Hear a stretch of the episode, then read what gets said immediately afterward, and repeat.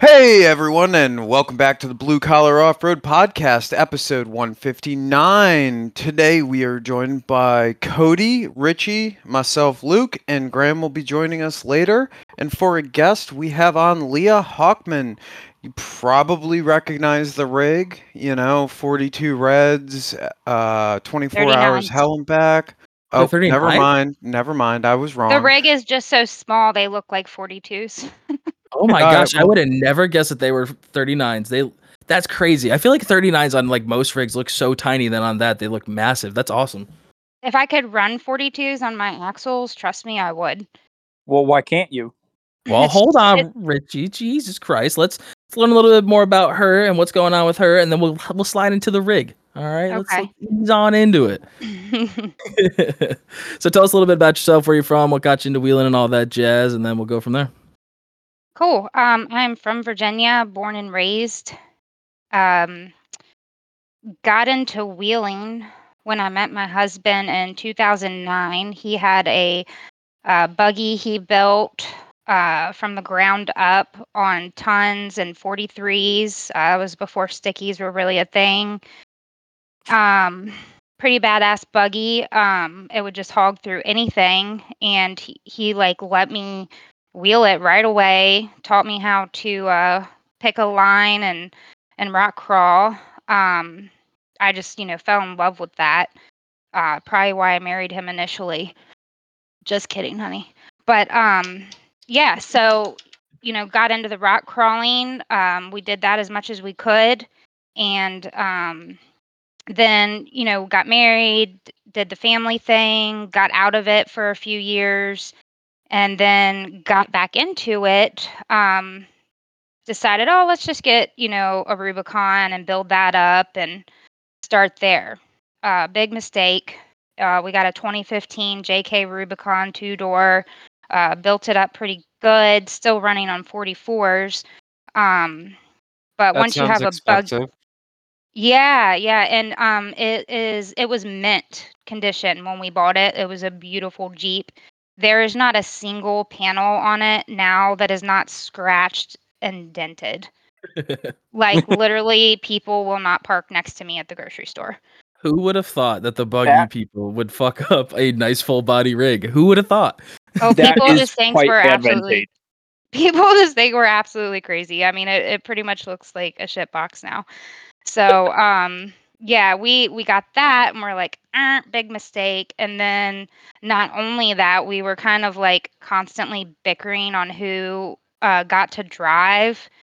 Um, so yeah, so one day he um sends me a picture of this buggy, and he's like, "I'm going to buy this for you." And I was like, haha, you know, yeah, right. well, sure enough, that night he drove eight hours down to South Carolina and bought my buggy. And what a then good guy. What a good guy. I know, right? And then he was like, "That's your going to be your rig. I'll keep wheeling the Jeep until I can build build myself one." Um, he just felt like it was a good rig for me, being you know a uh, you know low center of gravity, really stable rig. Um, the rear steer, it's a you know a small moon buggy, the rear engine, and um, you know so big learning curve uh, going from a one ton buggy that just hogged through anything, you know, completely different driving style than my rig now. And then going to the JK for a little while, which is a manual. Um, I, you know, I had to learn how to wheel that. And then I got my buggy, which has rear steer. And when I first got it, the rear steer lever went up and down instead of left to right, which, you know, that's like a total mind fuck. And Wait, uh, what? yeah, the lever went up and down. So you went up to go right and you push the lever down to go left. That kind of reminds me of like uh what's those boats down in the swamps of um Florida and stuff like that. The big like with the huge fans on it. I know that they're very similar where like you push forward and it goes left Oh, and then an you pull airboat. backwards it goes airboat. Thank you. Thank you, Richie. Yeah, like that's got to be such a weird like especially there you're already trying to drive, you're trying to do everything else and then it's like yes, up, down, fuck, left, right, goddamn side. yes. yeah. Like finally, like I made little vinyl decals and like labeled it because, you know, like those eventually wore off, and by that time, like I had it memorized and all figured out. Um, but then by the time I got it to where I was working it, you know, kind of naturally, we brought it in and did a new dash. And when we did that, we flipped the and all the hydraulic lines behind the dash because those also used to be above the dash, like right in my face, which always sketched me out.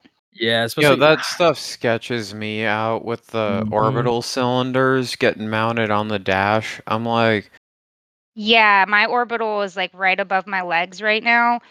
And like oh boy. somebody pointed that out to me, so I won't like wheel in shorts anymore.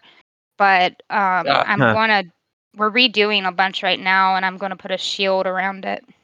That's a good Yeah. call. so that stuff's operating at like 1600 psi roughly depending on- on everything if i remember correctly and like 1600 psi is plenty to uh, give you a nice severe uh, oil infused cut Yeah. which is Yeah. not great um, exactly. So that's something I'm I'm going to do. when New, new fear unlocked.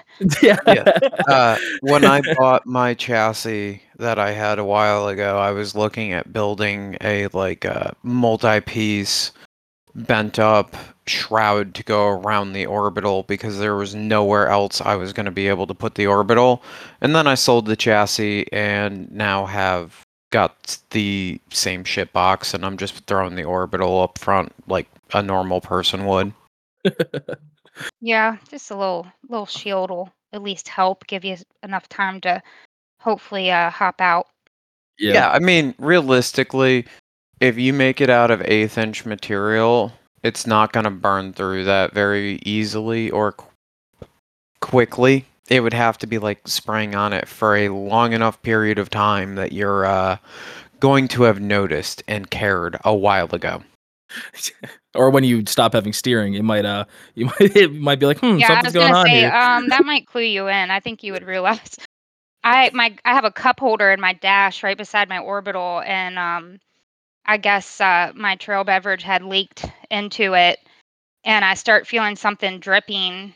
I have on like Carhartt bibs, and I start feeling like a drip coming from that area, and it was like creeping down, coming from the orbital. Oh my god, I I pulled over so fast and hopped out. Everyone's like, "What's wrong? What's wrong?" I was like, "I think my orbital's leaking." that is Yeah. never a fun time at all. Um, also, the reason I said that is because my ultimate fear is the pinhole leak. That is Yeah. what terrifies me more than the line letting go because you'll still have steering. It's just going to start pissing. Yeah, Yeah. probably at a higher pressure too, being like a pinhole leak, Yep. um, I like do want to laser, uh, la- plasma cut or something. Yeah. it's like a water jet, but hydraulic fluid. Yeah, water jet. That's what I'm thinking. That's But why do- that stuff scares me, man.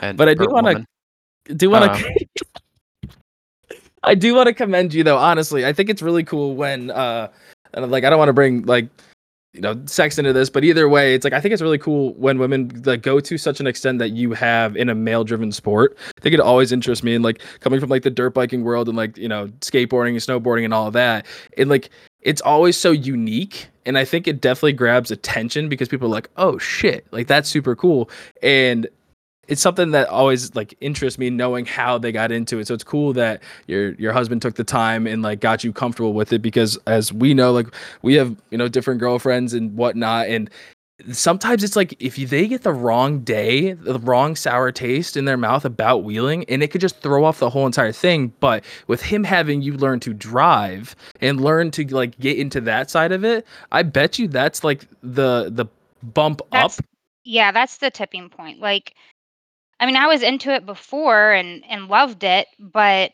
once I got to drive, then that was all I wanted to do. Like, I'm Yeah. not a passenger princess. Like, I don't want to ride. I I want to drive.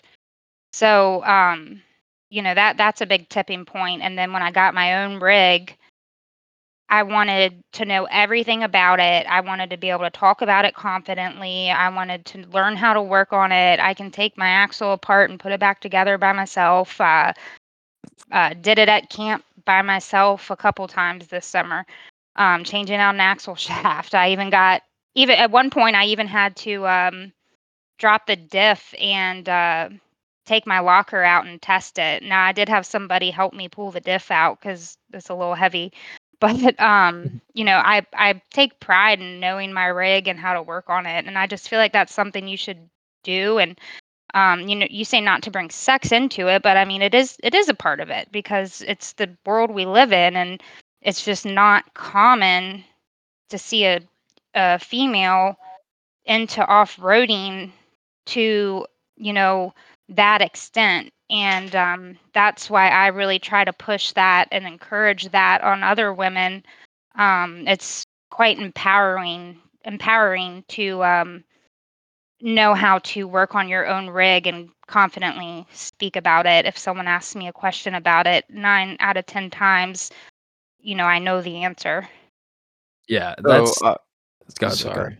No, you're okay. I have a grumblement that I think that everyone is currently getting failed right now, and there should be a very basic class in high school about how to change the brakes on your car and understand the way that that stuff works. or i mean at least an oil change i mean my god Yeah, Like- Wrong. Now, yeah, I I, know I, I'm- totally agree. I totally agree. I feel like there needs to be a class on uh, basic uh, automotive skills, mechanics, and uh, probably one on uh, credit and balancing a checkbook as well. Fucking amen to Ah, that. Amen to that.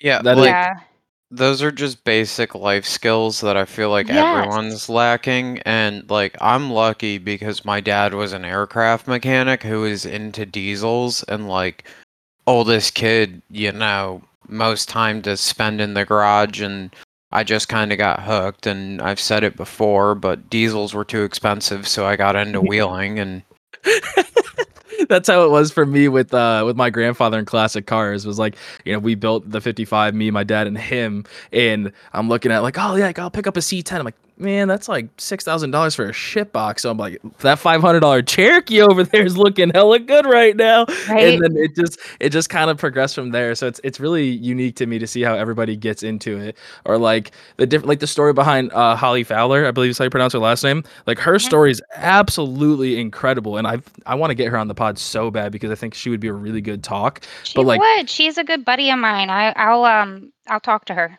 Hell yes, I, man, I'm excited already just thinking about it. Um, but like yeah, her she's story, she's fun to talk to. Also, and I, I don't know. I just I think it's I think it's really cool. And like one of our friends um up here, oh my gosh, I'm blanking on his name, and I am a terrible person for this.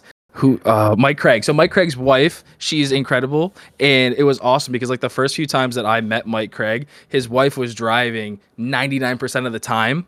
And that well, was that's like because Mike's a terrible fucking driver and she at least knows how to like obey a spotter.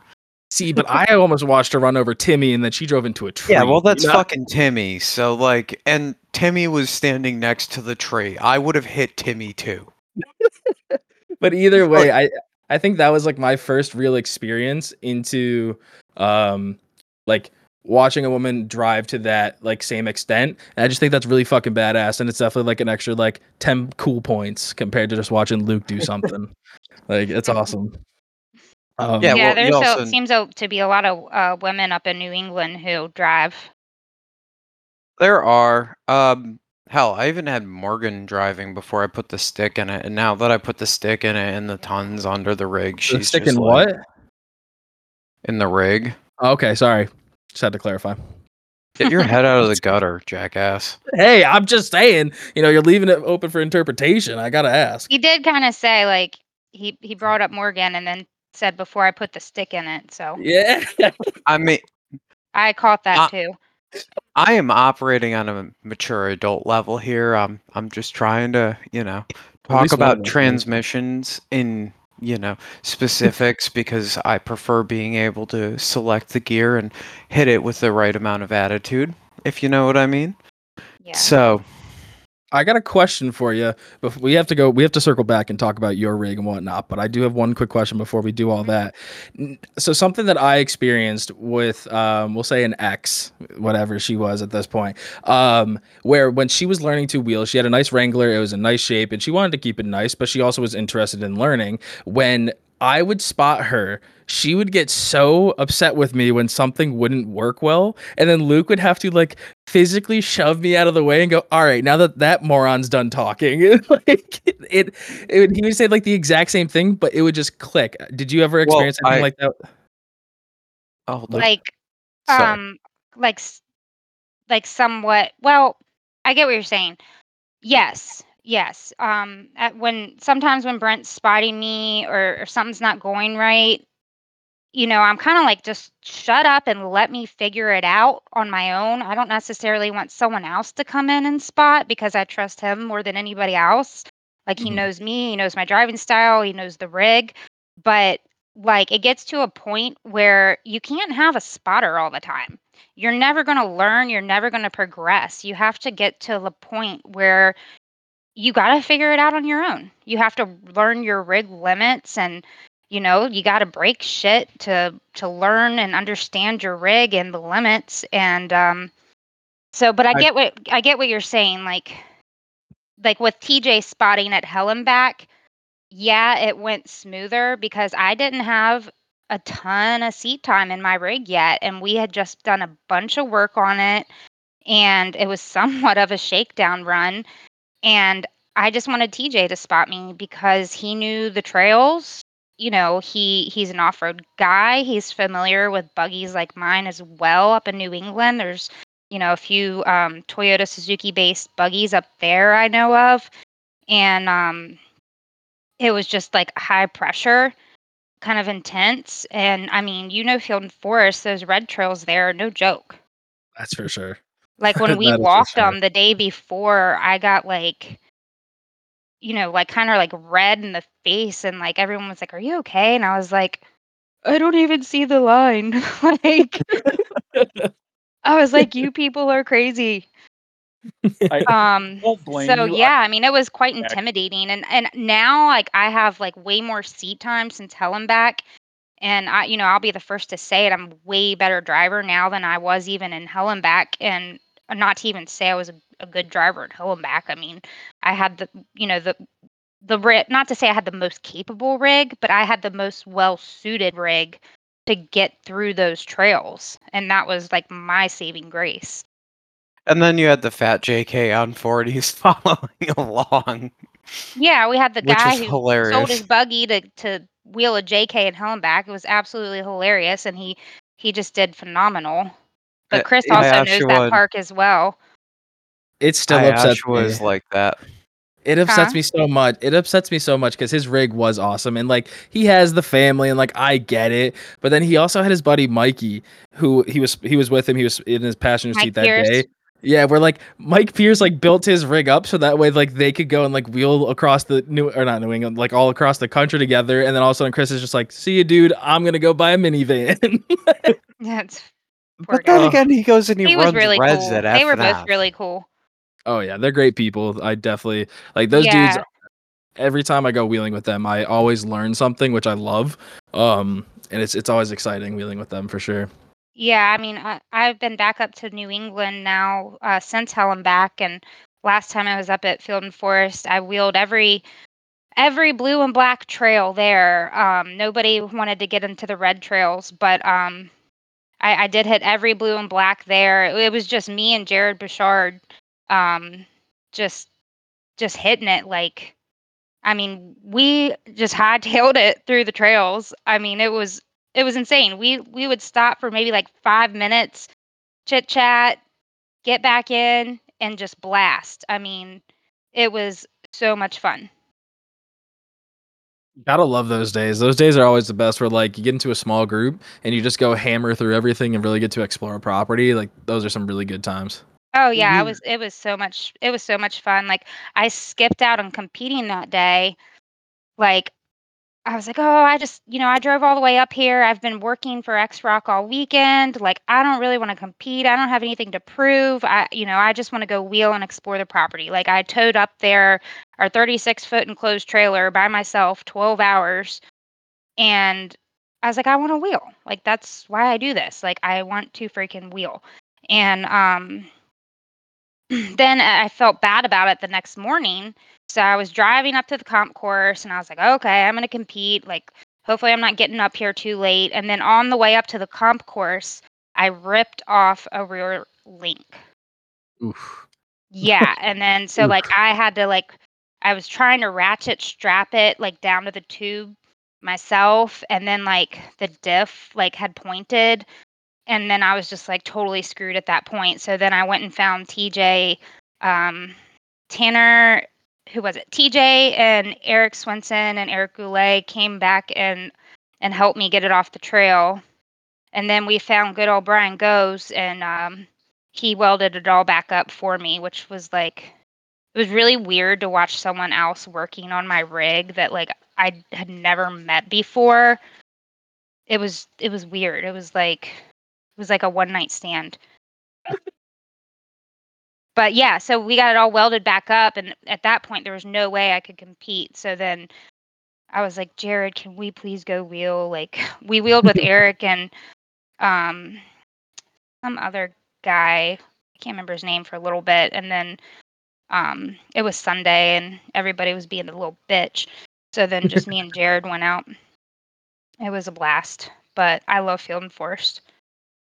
Field and Yeah. Forest is uh one hell of a property, to say the I least. haven't been challenged, really, like really challenged, and like I've wheeled on the Mammoth Trail and all kinds of crap, you know, down east here. But I'd say the most challenging parks I've been to are AOP and hands down F and F. Forest. Yeah, and then I'm saying that over area BFE even out in Moab. Wow. I That's have a lot of love for AOP. AOP is like my favorite it's freaking park. wild and you kind of have to be a different breed like when i got down there and i like i looked at everybody else's rig and i looked at mine i was like oh shit We're I was not in Kansas anymore. yeah i was like total dorothy moment oh god and um i met up with like dylan waters and those guys and um i was there for the trail trash meet and beat we were actually picking up a set of 42 reds for my husband's buggy and then um because you know those A- aop guys don't want those uh, red label crawler Yeah, I'm sorry that you wasted those wasted those dollars on them, but that's okay. but no, it's all good. So, um, yeah, so we got down there to AOP and I saw like like these like mini Toyota rock bouncers, like Toyota axles on 43s. I was like, what voodoo Yeah. is this? Like, how are they not breaking shit? And it's because there's no traction there. Like So- you, there's no traction to break anything. Like you can just freaking That's a skinny lie. That Well, uh, is a not when I was there. It was wet and I could not crawl up anything. And I know you're going to say it's because I'm on reds, but no, no, I was going to save that for later because I cannot wait to get into that topic. But I want to cover Shecrawl's and I want to cover what the actual moon buggy is. But I Okay. also have to stick up for AOP first here, you know, um, because like it's No. only an hour from my house, so well, it's- you're it- one of those AOP breed people and y'all are crazy. dude, it is so wild showing up there. And like I'm used to having the rig on 40s that's like four linked and three linked and like you know, you pull into the Rausch parking lot with that with like this clapped out rig and everyone's kind of like whatever, it's just, you know, trail trash. And then you show up at AOP and that rig goes from like a large rig at a normal park to one of the smallest rigs in the parking lot sitting on 40 inch stickies linked front Oh, and yeah. rear and it's I mean, like how do you think I felt in my little bougie moon buggy there?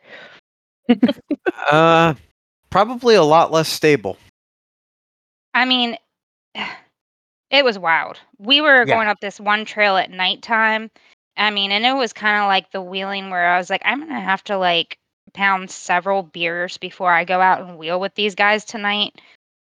So I did that, and we, I can't remember what trail it was, but I mean, we were sitting there for every bit of 20 minutes waiting for people to get up it, and they were struggling. And my God, like I was tuned in, and I never wheeled like that before in my life. I just put my foot on the gas pedal, and I like rock bounced the whole way up that trail in one shot. Like it was insane and like nobody got a video of it and I was like I don't care. You guys are like AOP people. You saw me do it. and then we get up to the top of the trail and we're sitting there, we're sitting there and uh, talking with these other guys who are like the only other ones to make it up it. And next thing you know, like they're shaking me, waking me up. I'm like passed out in the buggy, mouth breathing. And oh shit. yeah, like I fell asleep. We were up there that long. And he was like, "Hey, no one else made it up, so uh, you you want to head back?" And I was like, "Oh shit, yeah, okay." but I gave Dylan. I don't know if you guys know Dylan Waters, but I gave Dylan Yes. so much shit for that. I was like, "Haha, Dylan, I made it up and you didn't." And I'm sure that that hurt Dylan on a spiritual level because, you know, No, he- poverty dot things. well, he would have just gone up and like broke a forty spline axle shaft or something, anyways. So Yeah, he would wad the thing up and then be like surprised that a nine inch third member decided to delete itself from the chat while the rig is like completely rolling itself over from torque steer. How yeah, did this you, happen? You know Dylan. Yeah, That's so funny. I, Dylan's a great guy though. I love him. He he's he's my buddy. I, I really enjoy him. He's nice. He's really really nice, friendly guy. He's uh he's got an interesting persona, but I like wheeling with him because he's always a party and every time that you like watch him walk up to something, you know you're about to see something interesting happen. There's never any time where he's like gentle on anything. Oh no, like I what's that one um real steep obstacle there? Like Riot not, Hill? not little steep. Yeah, Riot Hill. Like I tried and it just was not happening. And then he went up there and broke something. And that was at nighttime. But then as soon as we got there, I was like, I got to see this little Caesars trail that everybody talks about. Uh, You know, I've seen it on Rain of Rocks and stuff, but I wanted to see it in person. in person. So like he drove me back there and um we were checking it out. Oh man, was he trying so hard to get me to try to put tires on it right then and there. I was like, I literally just got here. And like the whole trail uh trash crew like came up and parked and so much pressure. I was like, no, I'm not doing it.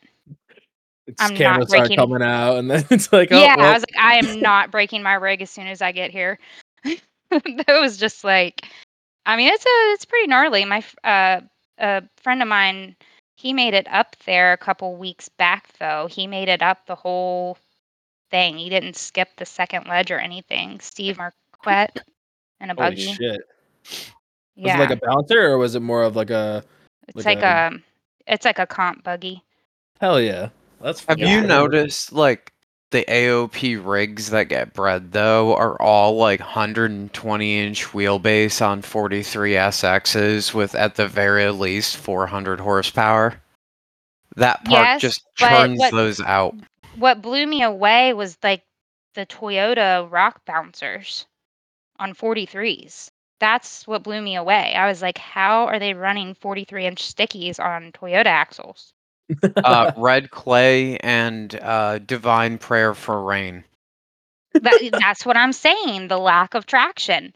But when I was there, it had been raining. So, Uh, Oh, yeah. When you're there and it's dry, the park becomes weird because like it's got certain areas that stay soggy, and so um, you know that red offshoot that you go into where like when you're coming up uh what is it one? It's the red offshoot that heads up to like 41 and all that. That will never stay dry. So I went bombing into there and stood my Cherokee on its nose at the uh, drop down because I didn't want to take the bypass over there. I'm like, ah, that'll be fine, whatever.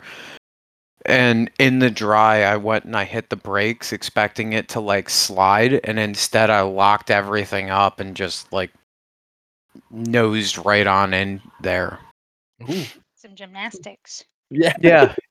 yeah, when that place is dry, it's probably worse than when it's wet, other than you can make everything. Well, I definitely want to go back there when it's dry because that place humbled the shit out of me. You'll Like be I would bored. look at I would well I would look at something and be like, "Oh hell yeah, that's gonna be fun to crawl." Couldn't even fucking make it up it. I was like, "What? Oh my god!" Like Riot Hill, like I felt like I could have had that. Like I maybe n- don't quite have the the wheelbase to get up it, but I mean, I think if I you know had turned the rear tires just right and got the fronts like over the you know crested over the top part of the ledge, I don't know. Yeah. I don't know. I need redemption. I need AOP redemption. AOP doesn't offer redemption, it only offers a different kick in the teeth. Yeah. Yeah. Um, you'll like, for example, I went in there when it was dry, and like I was talking about, I almost rolled my rig because I'm so used to the park being wet that like you go and you hit the brakes and they don't generally do anything because you're just on like soggy clay and you go sliding down the rocks and you know it's okay. Like on your bald SXs. Uh, unfortunately, I don't run bald tires. I sell tires at half tread. That was a joke. No. I know. I'm, and I'm just returning it. Same level of sass.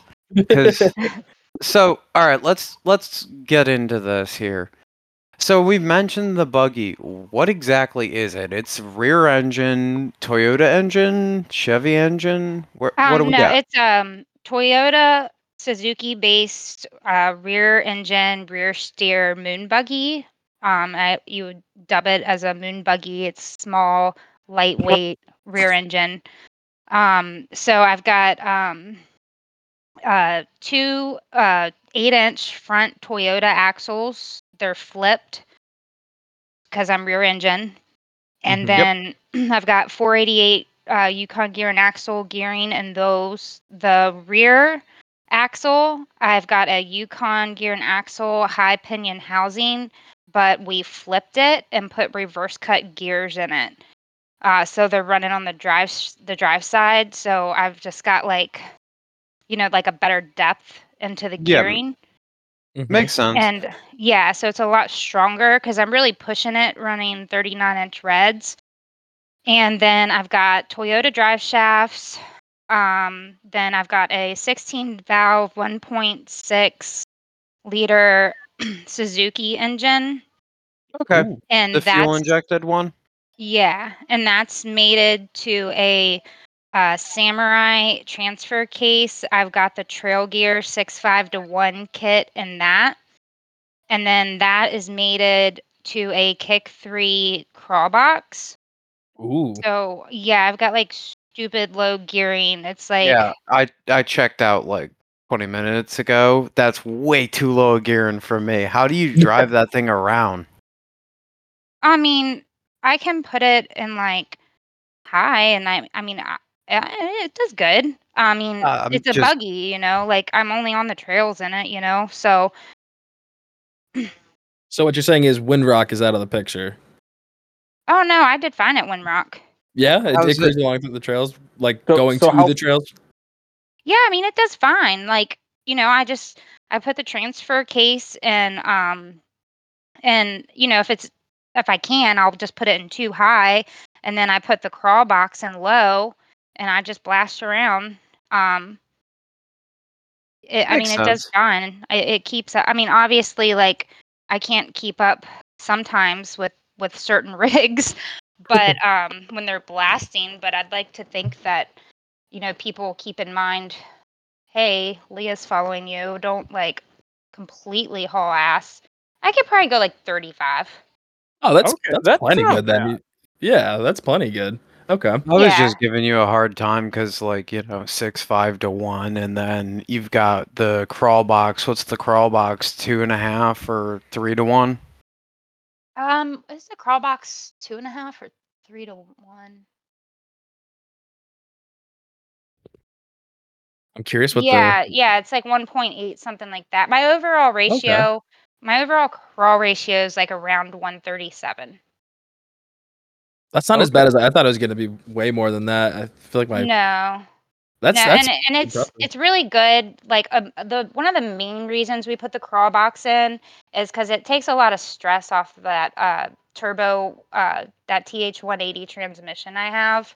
hmm So I was like burning up my transmission, and uh, a friend of mine out west um, offered to sell me that crawl box because he was parting out his rig and selling it, and uh, he, d- yeah, and it just you know it was just perfect, and it it's just taken all the stress off my transmission. That makes sense. So yeah, and and honestly, like all that torque and everything, it it just makes the the stickies work better. The, Mhm. the tires hook up more, and um, that's kind of like my style of wheeling, anyways. Is like low, slow, super technical crawling. I agree. I think that's more fun for me. Like, I don't know. I don't mind go fast shit, but I think like actually having to like kind of work through a problem on trail, like that's what gets me excited because then I'm like I feel accomplished after I finish it for sure. Yeah, that's that's what I like. I like feeling challenged and getting through like a technical obstacle, and um, you know, every every now and then it's fun to hit the skinny pedal, sure, but um, we also know that's when shit breaks. yeah, exactly. Uh, quick thing. Let's talk about your husband. What does your husband's rig have? Just Um, he's got a Fabin 801 OG Rock Lizard chassis. Uh, he's got a, uh what five to one Atlas in there. Um, he's got a 2.0 Ecotec um, uh, engine, uh, built turbo 350. Um, KMC 20 inch KMCs with 42 inch crawlers. Oh, Um, yeah. trail gear, uh, hydraulic rams, four wheel steer. Um, yeah, you Yukon and the diffs and the axle shafts. It's uh, it's gonna be a pretty bad rig. sounds like it. It sounds like it. Sounds like yours would be more fun though. I'm just saying. His seems pretty cookie cutter. Throwing it out there.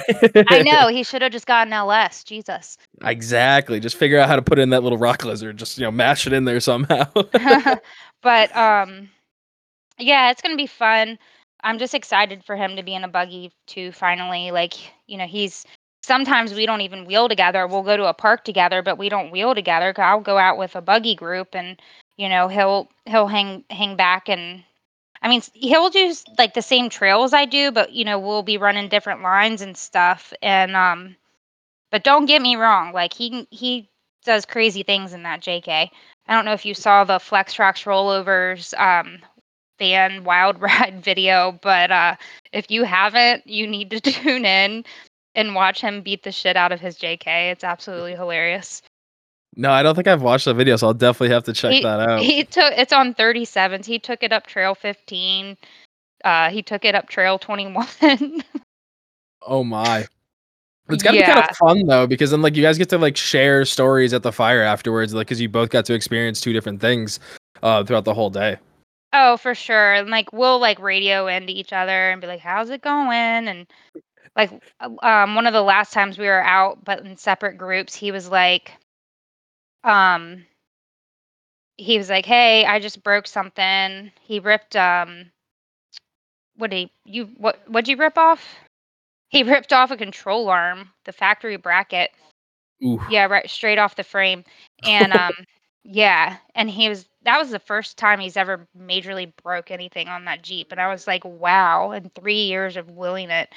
And um so I was like, "That's crazy. All right, well, I'm about to hit this line up here. You know, all these people are up here watching, so I got to go up here and try and do something." And I get up there and get bound up and broke something. and that was like 5 minutes after he told me he broke. So I head back to camp and um, I get back to camp. I pull my axle shaft out. Um, I blew the berth up on an RCV, and um, yeah, so fortunately I had a spare. Um, and then I get that in, and then he pulls up and he's like, "You're broke too." I was like, "Yep, you jinxed me." so we're both there working on our rigs. But here's the funny thing: it's him and like five dudes working on his Jeep and then it was me all, all by myself uh, with my friend Leisha and my my girlfriends Leisha and Teresa uh, handed me tools, working on mine all by myself. Man, they just left you guys all, all to I your was own. like five dudes, one JK. I was like typical Jeep people. That's that reminds me of when we were d- our first year going down to the AOP meet and beat. Um, I forget Sam's last name, but Sam also has a JK, and I remember at, in, like in the middle of the night they're trying to work on it. There's like eight men surrounding this one JK trying to work on it. It was the funniest thing ever, and it, that just made Yeah. me think of that night. Yeah, that's what it was. Like I shit you not, there was like five dudes over there working on it, and then me just pulling pulling my axle apart. I had that shit fixed and put back together before they had that um Hell yeah, shit welded back on. I was like, all right, see you later. I'm going back out. going out Oh, wheeling, see you later, That's losers. the way to show them. Yeah, I mean, I've I've broke shit enough that I'm getting good at changing it out pretty quickly. Love it. Love it. So now what what got you in the mood to start Shecrawl? And like what does Shecrawl really mean to you? Um, well, Shecrawl's is all about promoting women in the sport. Like, you know, I got to the realization, or I came to the realization that um, I always see women out on the trails, but they're in the passenger seat. And I'm like, no, no, no, no. Like, you need to get behind the wheel. Like, you know, don't be afraid of it. Get behind the wheel and drive. And not only that, you know, there's also a lot of women who do have their own rigs. Um, but I want to encourage them to, you know, push the limit, you know, wheel, progress, learn to work on your own rig. And, um, you know, I just had a lot of people reach out to me before I started the brand Shecrawl's and tell me, you know, hey, you inspired me to drive my husband's rig. I'm going to get my own now. Or, hey, you know, I saw you um, installing your gears and lockers. Like, it was really cool. Like, I'm learning to weld or this and that. And, you know, I just had a lot of people reaching out telling me, you know, that they thought it was inspiring and that it encouraged them. And I was like, that's, you know, really cool and very humbling. And I just want to continue to do that and, um, you know, kind of bring women together where, you know, and the way things can be, you know, sometimes women don't always get along or they can be petty towards each other. And I just kind of want to make the off road community a place where that doesn't happen for women and encourage them to do more. And, you know, don't think about it. Just, you know, wish, oh, I wish I could do that. Do it. You can do it. You're capable. You're you're more than capable. Hell yeah. So that's the honestly that's really really cool and I like I like seeing that as well. Um now with your events is it like are you gearing it more towards the idea of having like women driving for this event? Um, No, not necessarily. I mean, obviously, I like to see that, but um, I'm not sure if the events are something I'm going to keep doing or not. We'll see how this one goes, and um, it's it's just welcome for all. I just wanted it to be a season opener, uh, kind of shakedown uh, run on the East Coast. I mean, Hell all yeah. in all, everything I do, I do it because I just want to wheel. I just want everybody to come together and go wheeling and have fun and listen to the band and party and eat some good food and just have a good time. I, I just felt like I felt like there was kind of like a gap um, in off-road events that um, you know what I had envisioned for my event. You know, I didn't. I don't know. I mean, have you been to an off-road event that has a $60 ticket? You get an event t-shirt, live band, buggy or a ORV barrel racing. Um, you get a free meal from the food truck for your ticket, trail rides, awesome park. I don't know. I, I I felt like, I felt like That it was sounds a pretty bang for cool to me. That, Yeah. that Yeah. kind of sounds like Wheeling for Warriors. Wheeling for Warriors is similar. Um but it's yeah, but it goes I mean like I said, it kind of Well, that's for Yeah. that's for a great cause. Um, I'm I'm not really making any money off the event because where I price the tickets at, and I'm including a shirt and a meal, and I'm paying for the band and everything with that ticket price. Mhm. But um, you know, I I had thought about possibly um, upping the ticket price a bit, and I'd love to like donate to like the Jessi Combs Foundation or something like that. Um, but I kind of wanted to kick off this first event and see how it goes. Yeah. When is the event? Um, it is April um, 26th weekend. Okay. All right. We'll Okay, see what so we that, can make happen. that- that's like a week or two after the meet and beat, right? Yeah. Yeah. Well, don't break your shit and come to the event.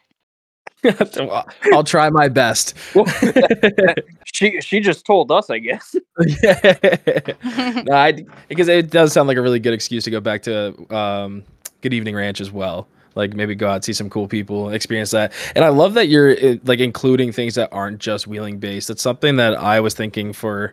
Um, we were offered a weekend at one of our local properties to host an event. It's something similar to that, where it's like not not necessarily the whole T-shirt and the whole thing like that, but like having a band seems like such a fun idea because it's something that we lost out on when we had our web wheelers ball was being able to wheel all night we we didn't get that time after wheeling to like be able to hang out chit chat drink beers shoot the shit with guys that like we had people all come all over the place. You know people we're talking to on the internet from different sides of the country that we don't get to see that often. And you know you don't really want a large group of people wheeling on trails. So you don't get to see everyone or get to talk to everyone. And having that where you could go to the barrel racing thing go to the concert and hang out eat good food like that just that definitely adds a community side to it that i really enjoy. I like yeah, that. yeah, that's that's what I wanted because like a lot of a lot of the off-road part is the community and connections you make. And um, you know i wanted some of that at the event too not you know everyone goes back to their camp or their group and you know nobody hangs out like i wanted to kind of bring people together luke Yes. Okay, no, you did like an inhale, like you were just ready to lay down some inspirational shit or something. I didn't. No, He's no, crying. um, yeah. but uh, I missed where we were at. I'm gonna all good. assume that from um what I just walked into, that we're talking about Shecrawl's. Yeah. that- Yeah. Hell Crazy. yeah! talking about the event um, that i have coming up pretty much yeah Oh, that's gonna be awesome. I forget exactly what the dates are on that. the but 26th. We just april 26th. 26th April that just that whole weekend that friday to sunday what the heck was that Uh, so I can tell you right now that I unfortunately will not be able to make that, but I will definitely share that because I have to work that weekend. Man, that's lame as hell. Just quit your job. Unfortunately, you We know, don't get believe it or enough for not, podcast to quit our jobs. it's been a net cost. It has not paid a cent out yet, so If you uh, quit we'll we'll get there. job to come i will give you a free ticket I have There to figure go. out if I'm still welcome on the property or if I'm going to get the angry eye. Oh, you'll be fine. As Um, long as you're not I'm pit biking on the grass. I'm doing joking. Uh, but that that event is going to be solid, and I really liked some of the plans that you had in place to help, uh, not structure it, but provide some support for it. Thank you. that we Yeah, yeah. I just about. I just felt like um, you know, for the ticket price, you know, y- y- there's you know not not a lot of off-road events. You know, yeah, you're paying a ticket cost, but you're getting something for your money. Yeah, I mean, and that's kind of what you got to do, or it's got to be no cost besides the park. You have to either get something or, you know, just Yeah, have I'm it not- be what it be. I'm not charging people to just come like wheel where I'm gonna be. Like, um, it's no, Yeah. that's bizarre. yeah, You should do it. that's Make I- money I- off people coming to see you. Hell yeah. You should Who do it. wants to see me? I'm I'm nobody. I can't wheel. Hey, Um, we said we said the same thing until I had some random dudes coming up to me making pegging jokes at me because and then I'm just like, wait, who is this guy? like it's Oh, dude, crazy. I have people come up to me and ask to take pictures with me, and I'm like, "What? What? Why?" We're not that cool yet. We're not that. We're, we're Uh, almost I mean, there, but It's, I mean, it's humbling, I guess, but like the first time it happened was at AOAA, and it really caught me off guard. like in in the picture, I'm like making the most weird face. I'm like, I don't even know. Like I'm trying to smile, but I'm like massively uncomfortable. And then had- um we were all the way out in Moab for EJS and we were getting the rig out of the trailer at some trailhead and like this whole group of people in side by sides walked up to me and they're like, Are you Shecrawl's? I was like, Yeah. They're like, Can we take a picture with you? Do you have any swag or stickers we could have? I was like, Yeah. I don't know, It was totally cool. I I think, you know, maybe Hell and Back enticed some of that, but um I don't know, it's cool and if and if I'm, you know, inspiring young young ladies and and women alike to off road and wheel, then I'm here for it.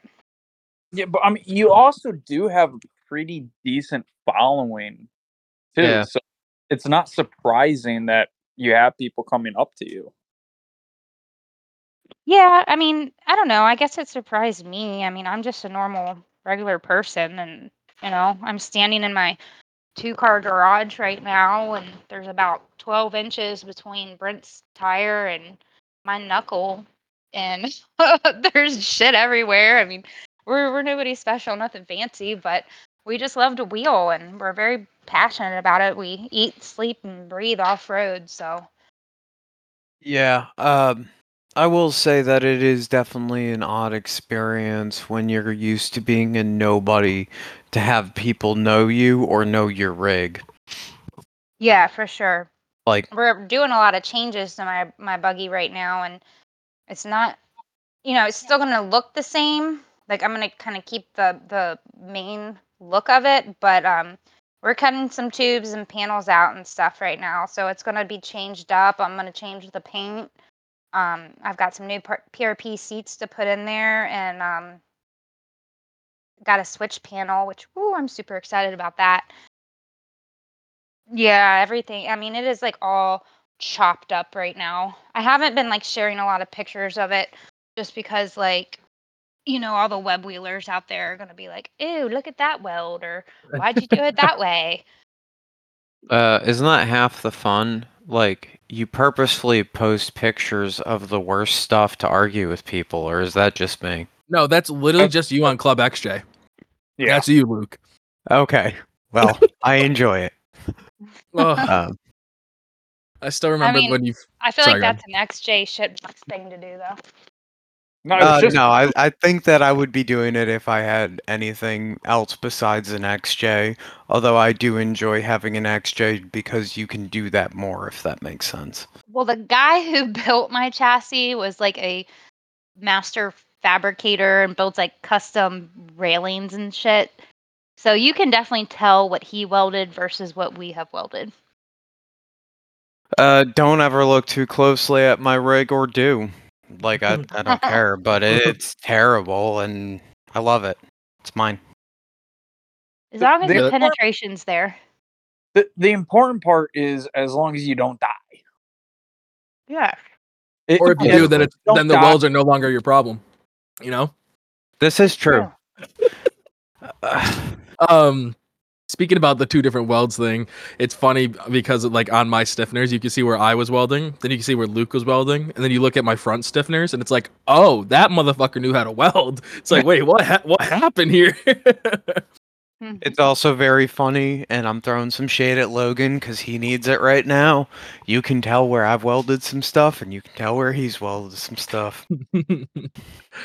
Gotta love it. Um, That's So- something I want to learn to do better is weld. The biggest thing I'm gonna say with that, and like, I don't claim to be a good welder. I just know enough about welding to do my tool and die job. So like welding tool steels and sticks and all that other fun stuff. Uh, it's just repetition and time.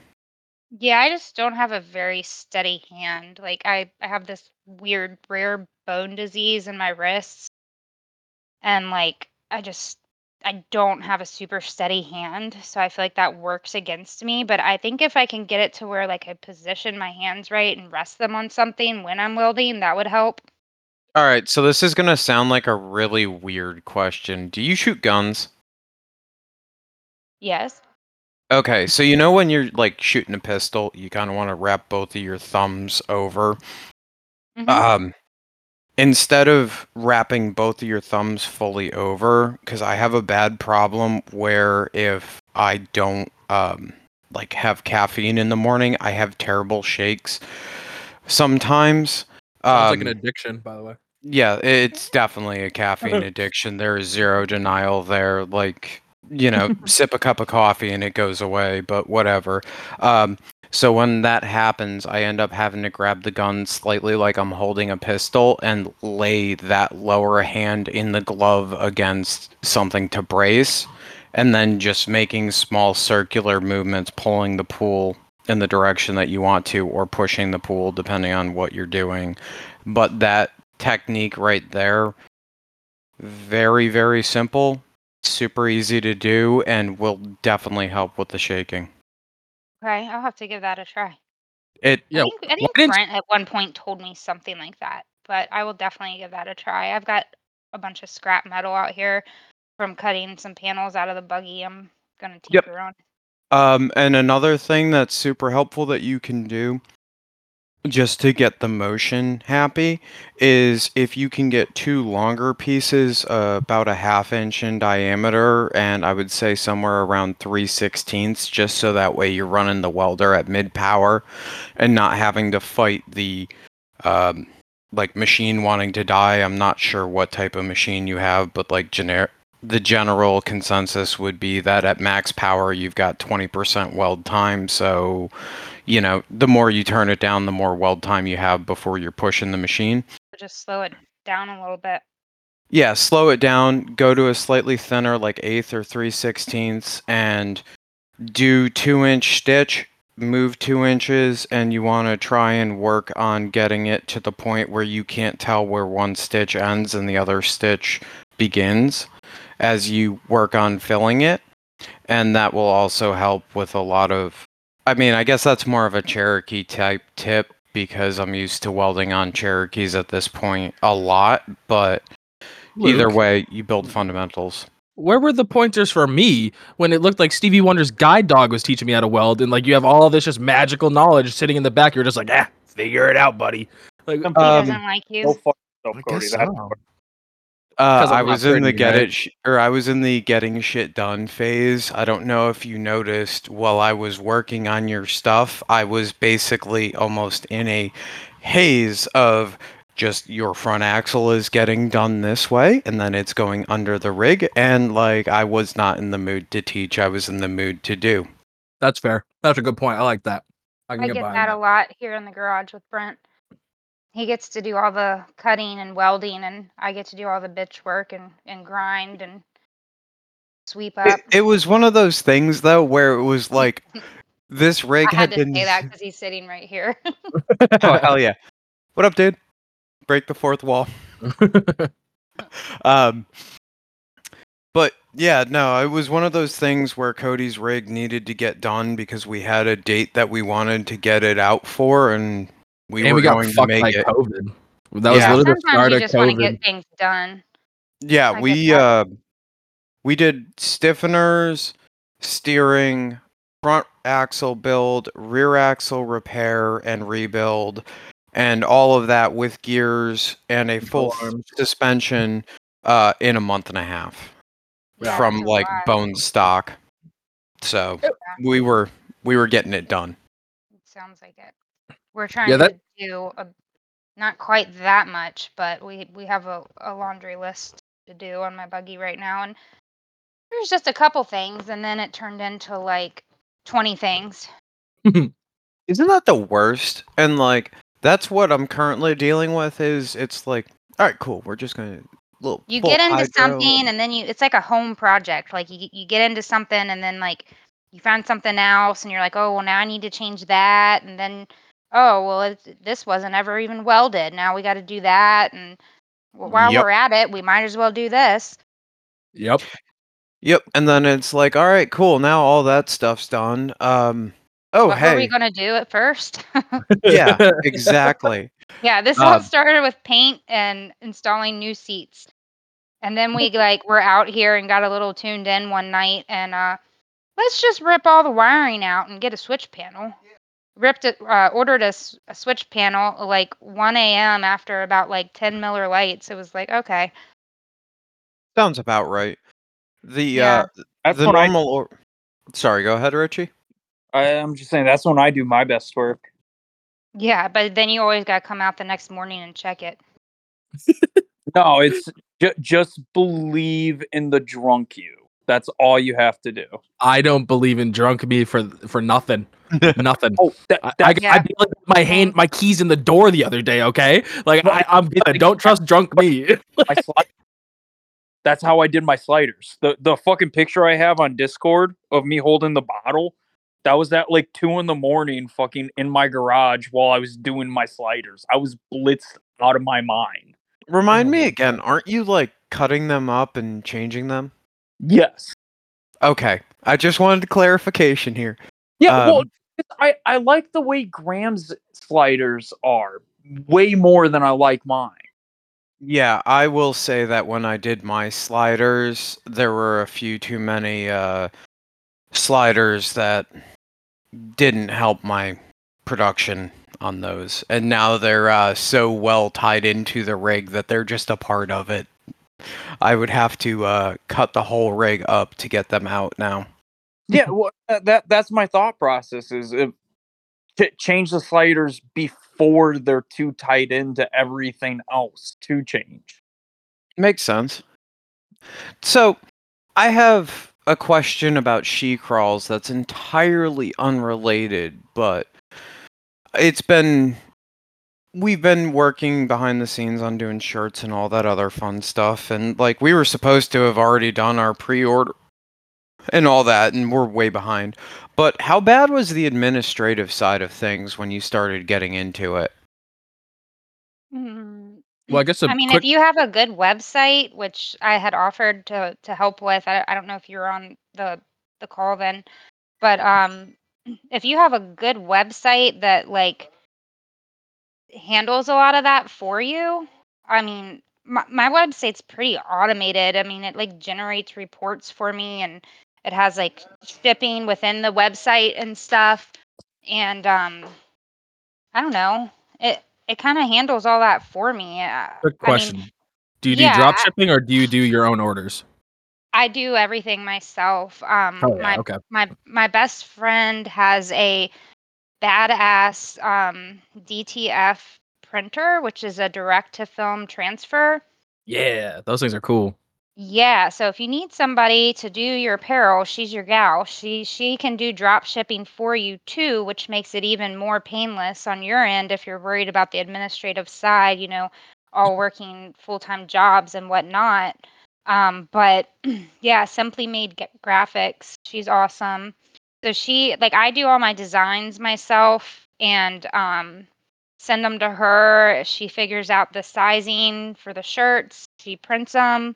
I pick them up. I bring them home. I have heat presses. I press them all here and then ship them out. And I mean, you know, basically, I just like go to my website, open up unfulfilled orders, print out the packing slip for each order, um, stack the apparel and the transfer with each packing slip, make it, package it, print the shipping label. Yeah, I was just really curious because like your website's well put together and it seems to function. I try to just it- keep it simple. Um, I just added, uh, I just partnered with JM Rigging Supply, and I just added soft shackles. I'd like to get more recovery gear on there eventually, but um, he'll be making the soft shackles out in Utah and uh, shipping those out to me, and then I will ship them out because I like to throw in like some candy and stickers and stuff in the packages. Hell yeah. Okay, so this is very minor tangent related to that, but like if you don't do that and you're shipping stuff, what is you doing, baby? Like Like I mean- Stinky Fab never sending a fucking sticker, spending over X amount of dollars, and it's like, yep, nope, stickers are ten dollars, sir. It's like, huh? In what in what world does that make sense? Or any? I mean, I've noticed that with a few companies where it's like, that's odd, but okay, thank you for my. yeah, at I least feel you like got my. stickers are a staple in the off-road world. Yeah, it's free advertisement. I'm surprised that like some companies just don't do it. I don't know if maybe they just have like the minimum wage guys working on the packaging or something, and they just don't think of Well, putting the stickers in. I don't know. Yeah, maybe draw. I don't know. I I can't answer that, but I like have a sticker printer and everything here, and like I thoroughly enjoy making them. And like I can understand it with drop shipping because that's a little bit of a different animal, but like if we're doing stickers and stuff and sending those, like how hard is Well, it I mean, to when slip I- a Jolly Rancher in? Yeah, when I first when I first launched Shecrawl's and like I wasn't totally happy with the quality of my apparel and everything, and that's part of why I took it over myself. But um, because you know nobody cares about your business like you do. hmm But I mean, even when I had someone doing drop shipping for me, I like I mailed them candy and stuff to put in the packages and stickers. So I don't know. But Now, would you say-. Would you say your apparel line is more of like a lifestyle apparel, or would is it more merch for you? Um, well, I don't like to consider anything I do for me. Um, but it's just off-road geared apparel. Um, I'm trying to come up with I just switched to make my shirts unisex because I had some dudes asking to order like the hit it with your purse shirt and Yeah. Yeah, I want to Yeah. hit it with your purse shirt. That's cool. yeah, So, definitely like- hit me up. About to buy one. You know, uh, hit me up. I'll hook you guys up with one. But um, Also, oh sorry, go ahead. Yeah, I was to say I, I just had some guys hitting me up for some shirts shirt designs, so I switched to unisex style shirts just to keep things simplified. And um geez, I can't remember where I was going with this. That's quite all right. That happens for us all the time. Yeah. Yeah. But uh So- yeah, so I'm I don't know. I mean, it's just like I'm not like trying to become rich off of it. I'm just like It's an You know, if you expensive can- hobby. Yeah, I mean, if you can make a little money off doing something you love, why not? Oh yeah. Well, hell, just offsetting some of the cost because it's not a cheap hobby whatsoever. It's Like- not. And when people give me shit about sponsorships and stuff like that, I'm like, you know, I I work hard to get those sponsorships and um I'm not rich. So why wouldn't I accept a sponsorship? I mean, obviously I will only accept one if it's a company that I believe in and um have respect for, but um and like I actually want to run their parts. I mean, I've had some you know, I, I- I'm not going to like advertise some product on Insta- Instagram because they sent me a free one. But, you know, Yeah, well, it's like in our case, we don't do sponsorships, but if we were to do sponsorships, it would have to be like someone or something that we actually cared about, you know.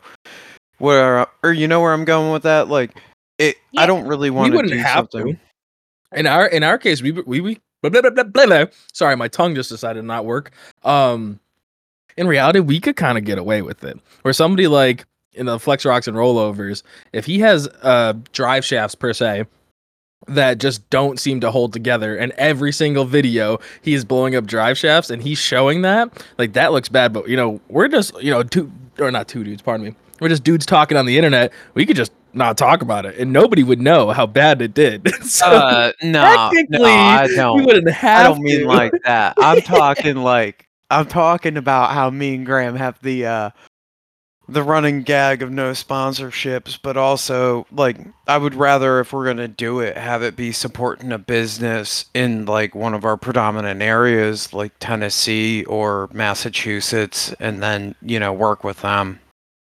Just because I- like I we get know that. the people. yeah, you want to i'd work rather- with, with people you know and respect and people you want to bring value to their business. No, Yeah, I don't well, give a I'm not fuck. If gonna- somebody wants to pay me, I'll give them an ad reel any day. I do th- just if any company's listening, they don't have a choice in what goes into the episodes. I do. You want me to put a little ad for you? I got a Venmo. You can slide me some cash. I'll make an ad reel. Mm-hmm. we'll sell Yeah. out. I got you.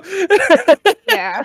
on the That's one thing I opposite don't end do. of that on the opposite end of that i ain't gonna be like supporting anyone like all right so we're gonna shout out someone here or two someones here because they uh, both work in the same space but either barrett or built for the east i would absolutely trust them to touch anything that i own but All your shafts. oh yeah. oh fuck yeah um although i send don't your uh, really- you send your rig to Ricky, it might come back on Dana 30s. Oof. um, I think that if we were to put my rig on Dana 30s, we would have a problem with the spare, a passenger, a full load of tools, and a full tank of fuel. It clocks in at 58 before. I took the doors off. Geez, you know I've never weighed my buggy. What? Oh, You've my never put corner scales under that thing? No. And like last time at the last X Rock comp I was at, like they were like, "Oh, the Melchners have them," and they're like, "Oh, we didn't bring them." And TJ, they were like, "Oh, TJ's got them," and TJ's like, "Oh, I let someone borrow them." And then like there was one other person that was supposed to have them, and he was like, "Oh, I left them at home." And I was all excited. I was gonna finally get to weigh my rig, but You- when the day comes, I'm accepting Venmo uh, money for for bets on it because I'm super curious, like super curious to know what it weighs. And I don't run water in my tires. I just don't want to put that stress on my transfer case. But Mhm. um, That's understandable with a Sammy case So- in there. yeah, I mean it's pretty scrap- solid. I mean the only reason I split my transfer case in half at Windrock was because I've been running it for two and a half years with no spline, no cradle, didn't even have it on rubber mounts. oh boy. Oof. Yeah, I ran it that way for two and a half years. So, I mean, honestly, it did really good. And even when it did split in half, I only lost the low speed gear. That's the only gear that got damaged. Like those trail gear um kits are freaking solid. Makes Um, sense to me. Japano- Japanese alloy, like they're just like solid. Uh, quick thing though, from what Richie was saying, I would stay away from scrap yards if you ever wanted to go weigh them somewhere. But go into like a place that like sells mulch or anything like that. Most of the time, the people are pretty cool, and you can just be like, "Hey, if I were to drive up, pull off to the side, and pull my rig off, can I just see how much it weighs?" And like, I don't know, you just put that nice smile on and like bat your eyelashes. I bet they won't care at all, and then you can the just quickly. problem the does it down problem with that is though i would have to load it up into the 36 foot enclosed trailer and drive it there Fair. Okay, that's a fair point. yeah like if if it weren't for that I've, i'd have done had it at the way station um off 81 like that's like two miles from my house but i mean there's always state troopers sitting there and i don't think they'd appreciate me unloading my rig and driving it onto the scales not saying i wouldn't do it but I'm super glad I live in Tennessee because my vehicle has a title, and as a result of that, it doesn't matter. I can get away with murder as it's an old America car at this point. So, like, I don't have to have a windshield or anything like that. I only have to have functional turns and safety glasses with two rearward facing mirrors. Yeah, that's nice. Like I'm I jealous. can't even drive my buggy around my neighborhood without the neighbors getting pissed off. Oh, jeez, that's pretty bad. No, so so I only said the scrapyard, Cody, because I've used the scrapyard down the road from my house multiple times to weigh random shit. That's where the uh, 5400 number came from for my rig before we did the modifications in the four link. Yeah, Yeah. the only the only reason why I'd say stay away from scrap yards is because of you know what product is coming in and the type of people that tend to do scrapping as a main job tend to not really give a fuck about what like drops on the ground and like screws and different things like that. And on, you know, I'm, I'm sure I don't Well, know. My, my Yeah. scrapyard keeps the scale pretty clean. Okay, yeah, well, then they're nice about that. Most of mine don't. So like good. I'm happy that you guys do, but I've had so many screws and like work truck tires or like my tires, and I'm just like, God damn it, I should have fucking known better. Although that mulch idea is fucking genius, Cody. Um, yeah, I'm it gonna is. have to there's one. Venmo. There's a landscaping company not far from my house that might be might Oh, not yeah. be a bad idea. But I also know lots of people that have scales, and I'll see them at the X Rock comps this season. So um, Just I'm gotta sure I'll warn get a 'em. weighed this season. Yeah, I'll tell them ahead of time. Like, please bring your scales. But I mean, I would never take my buggy to the scrapyard because it's such a piece of crap. They might just like scrap it. Start dragging it in. You're like, no. I'm proud to drive a Cherokee through there, so like you you should be okay. They they let my Cherokee leave. I was shocked. Oh God, I I can't imagine. Uh, yeah, no, it, it's truly terrible. Um, like, and the best part about it is the unibody is now so bent that the header panel looks like a boxer that has just gotten too many uppercuts. It's no longer like sitting right, and the whole thing's just tweaked. And yeah, I definitely did not play a part into it looking more tweaked at all. Nope. Uh, Wasn't no, me. no, this had nothing to do with you. I'm not blaming you at all. Now, if we're talking about the fact that my B pillars are now not even, and like one side on the driver's side's a little more crumpled than the other, that one I might say Cody had a thing to do Hey, with, but I would I blame the jackass that was spotting him. I was gonna say I advised you that wasn't the line. You're like, nah, throw it in second and hit it harder. And I'm like, all right, yes, Captain. It just kept fucking doing it. But and uh, it walked right up it. It did. It made Graham look dumb as he flopped it, and I didn't. So fuck you, Graham. Even though you're not here, bastard. Yeah, well, he'll show up eventually. or he won't. This is the latest he's ever been. So this is pretty impressive. Yeah, so uh he just doesn't like me. He didn't want to come. no, no, it's not that. It's it's Maybe literally he was just the- scared. Maybe he's afraid to talk to women. He, it might be the problem. Mm, I would I would normally agree like as with you that. said that, but, I was like chugging my beer. Uh, no, uh, he he now has a girlfriend. So like that's the joke before was maybe he was afraid to talking to women, but now sadly, it's not the case anymore. Now that joke doesn't hit as hard. Sad. yeah, it it it just doesn't take any effect at this point. It's kind of a moot point. and It's very sad. Although Mhm. she seems nice, so like She's great. that's good. She is. And she likes Um, she likes go fast stuff. She was getting Yeah. angry with everybody else when they were. like She was like, "Why do we have to wait for everyone? I just want to go drive." And yeah, it's kind of fun. Like She was enjoying herself at AOP because we kept bebopping. Which now that we're going back to AOP, we'll talk about that for a second. But I want to get back to tires because uh, that wa- that was fun.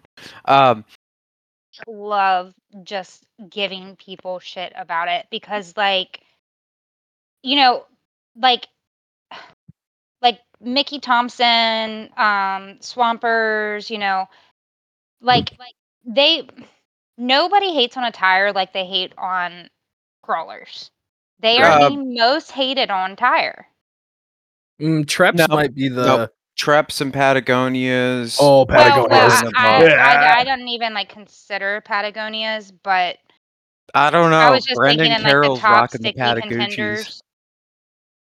Huh? Treps get a lot. Uh, Treps get a massive amount of hate in New England, and they're viewed as an okay tire at AOP. They're not like top tier, so they get a lot of shit. They get the same amount of shit as crawlers. Well, they just surprise me every time that I see somebody on a set. And like again, I've only ever driven one rig one time that was on a set of sticky treps. So you know, my opinion on this may vary, but like, I they never surprise me. But like when I see somebody on a set of reds doing something absolutely fucking nuts on like side hilling something that they absolutely shouldn't be stuck on, and it's just working. Like I've I've only ever been surprised by reds where like yeah okay yeah an SX didn't cut the sidewall. Whoop de doo. Well done, guys. You have a thick sidewall.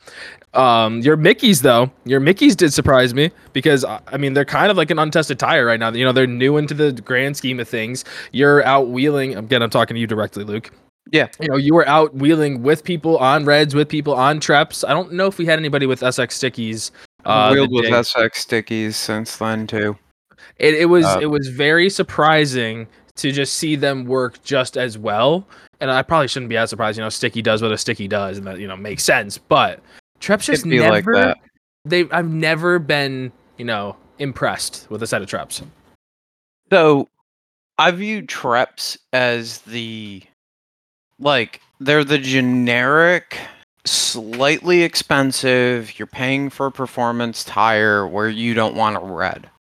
Like they operate in a similar sphere to a red, but they're more of a race tire, like a KR2 or a KR3 would be, and they excel as a race tire. The Mickeys I'm very anxious to see what the 2024 Ultra 4 season has to uh, offer. And by the way, there is an awesome podcast on that.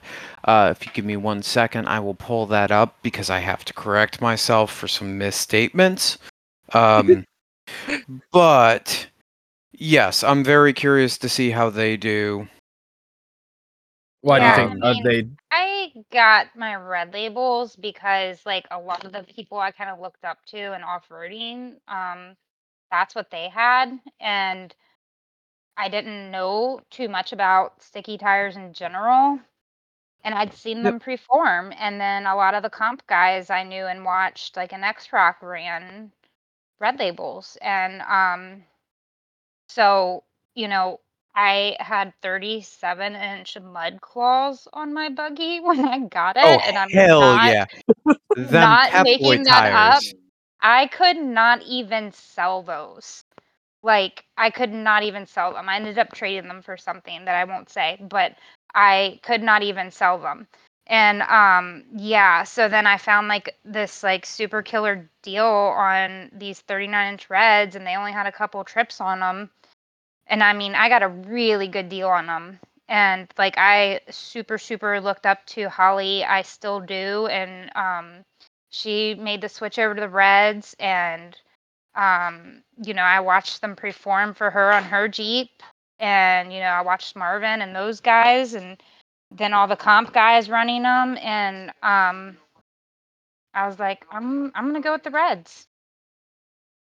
Yeah, especially with like the style wheeling you do, it makes the most sense. Yep, agreed. And uh, Yeah, real and I quick, wanted Bob Swinsky to like me. real quick. Um, so to correct all my Ultra Four misconceptions, that would be the Slightly Heated podcast with Dave Cole, the uh, owner of KOH, and all of that, talking about the Ultra Four stuff. Now back to the tires thing. Uh, I like reds. They just would never work for me. I couldn't make them work if I wanted to because my rig's such a pig. Like I have to run 15 psi in my Mickeys to get them to be happy, and where I'm not like in danger of punching the sidewalls out. Yeah, I mean it, it all depends on like your rig and your build Yep. and everything too. What tire you run? Like for me, the crawlers work great. They're one of the lightest weight, if not the lightest weight sticky out there. I like to keep my my buggy lightweight. And then, you know, with all that torque I have with the crawl ratio I'm running, I mean, it just gives the tires time to hook and grab up. Exactly. Now, like, if we look at it from the opposite position, there is a very low likelihood that I ever gain any type of class and move away from this current XJ at the moment. I sold a chassis to keep this thing. So, like, How dumb are you? we already know that I'm on the autism spectrum. The hat gives it away. So the most likely thing is that my rig, as it spends more time at AOP, becomes an AOP based rig. Like that's just the inevitability that I'm living in. Um, and as I go to add more horsepower and more wheelbase to it, something like a crawler is just not going to be the right tire. And if they make Yeah, a 42 Baja that. Boss, I would consider it, but then the only other tire that's really appealing to me for where I wheel, how I wheel, and like even if I put my rig on a weight loss diet, like let's be real, by the time that you have a passenger, a spare, and um, some spare tools, a Cherokee buggy's gonna be 5K. I need a tire that will happily hold up to a 5K rig. SXs. Yeah, and that's that's just the answer. So that's why I say like in my case, referencing the Facebook post, you know, SX Master Race because that is the only thing that's Race. gonna nah No, Reds. No, I would it's okay to be a set of wrong. Reds. It, it's okay. It's okay to be wrong. Listen, I'm just teasing. I'm teasing. I, I I know. shit on Brendan's posts because Brendan and I are buddies, and I know he's a crawler guy. And he Oh, already just- told me like prior to that post. I mean, I was totally giving everybody shit, being sarcastic, and um, so I was just giving everybody shit because I already knew he's going to put reds on it because he had told me before he was even getting that rig and sent me pictures of it. But also, like I pulled up the the calculator and the crawl ratio on that new rig he got. It's like lower than mine. yeah, and like for me, I would fucking hate that. Like I mean, If- that's probably not the best rig for Brendan, but um, because you know we all know he likes the skinny pedal, but um, yeah, and that's that's my problem also- too. well, it also just you know it, he he might decide he likes it. He might change up his wheeling style. I I don't know. But um, you know, I just think with you know how low, stupid low that thing is geared, like with the low max gears and all that, like I I Yeah. just think that a red label would be a better tire for that. But at the same time, I've only ever ran mud claws and reds. Yeah, so like in my situation, It's like my mud craw claw. mud Huh? claw. Yeah, what is a mud claw? I don't even know. It's- It's whatever was on my buggy when I bought it. It's like a think I've ever It's a. Mickey- DOT MT type tire. yeah. It's oh, a was weird. this the, the the cheaper eh, like the Amazon ones or I remember seeing those on a something. Hold on, I gotta Google this because I'm curious. Yeah, I'm, I uh, mean, claw. the mud claw. It's like, it's like the mud knockoff crawler. I don't even know. It's. Oh I mean, yes, okay, the, yes, the I name of the tire just cracked me up. Like he, the buggy came home and I loo- immediately looked at the tires and I was like, "What the fuck is a mud claw?" yeah, those I- are they were they had like brand new tread on them, and we had four of them, like practically brand new tread. I couldn't even sell them for two hundred bucks. I believe it. Nobody wanted it. them, and I live like twenty minutes from West Virginia, and nobody wanted them. Yeah, I believe that. Um, and you know, at FNF, Reds are the king. At AOP, it's SX's. Uh, out west, fuck it, run whatever the fuck you brung because it literally doesn't matter. And Drag do slicks. stickies matter really that much? Like, They really If- don't. They, they can almost get you in trouble out west because there's just so much traction. I mean, I would walk up to an obstacle and look at it and be like, "This is gnarly," and then just freaking crawl it, yeah, not and not skip a beat. I mean, bebop right up through there, like no problem. And like your definition of bebopping is definitely different than my definition of bebopping. My definition of bebopping involves gratuitous amounts of rev limiter. So And really like sketchy jumps That's at like- yes. That's uh, like really s- sorry. Beboppity. Okay, beboppity. Uh, yeah, that's more like boppity bop. Like you Yeah, boppity well, bop like- through there. I kind of like bebop, kind of cruise through, working the rear steer, like boop boop. Uh, boop. No, I'm just straight up aggression. It's like, all right, this fat pig's gonna make it in first with a 3.8 into a 4 to 1 with 513s. Okay, this pig didn't want it in first. It's gonna love it in second, and away we go. It's just like a rocket ship. And if it doesn't like it in second, we roll back, and uh, if you give slam me third.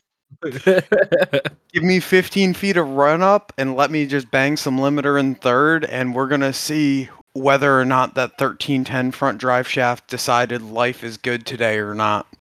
Yep, Brent. Um, Brent uh pulled uh one of those roll back and drop it into thirds when we were at the uh, sand mines in Caryville, Tennessee last, and uh, in the Rubicon on 513s manual. Um, it was fucking hilarious. Like he literally catches air, like the front like jumped. Cody I'm pretty attest. sure that's when he like broke like the front output shaft. Oh yeah, that would do it. Cody can attest that I'm just a bit of a hoonigan though. So like my rig, if there is something that is remotely jump shaped, it's going Oh off of it at some point.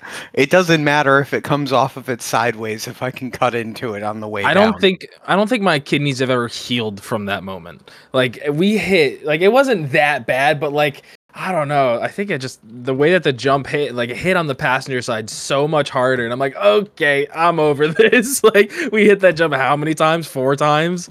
Just, we hit that jump like four times and we were doing like third gear and fourth Yeah. gear through the greens at Rausch in the back of the park trying to get out for curfew. Like It's we never were hit a jump. I don't recommend it because like it'll my change axle your shafts life. would probably like shoot right out the bird. Just See, and, lose like- everything. So I mean, like it wouldn't be good. Like there'd be like shafts and put shafts, axle shafts, drive shafts flying from like every direction. They'd be like impaling everybody. It would be bad. so like at this point I am so Stockholm syndrome into Cherokee ownership that I set my 04 axle up where the unit bearing is pre-staged ready to go. All I have to do is pop a lockout in. And after doing this multiple times, they now get ratchet strapped down to the bottom of my B pillar and all of my tool bags go on top that then get ratchet strapped down on top of those. So Craziness. it's great. Um, and air bumps are in my future. Maybe that would help. Maybe that would be the difference. I think just hitting that hard bump was just not fun. It was aggressive.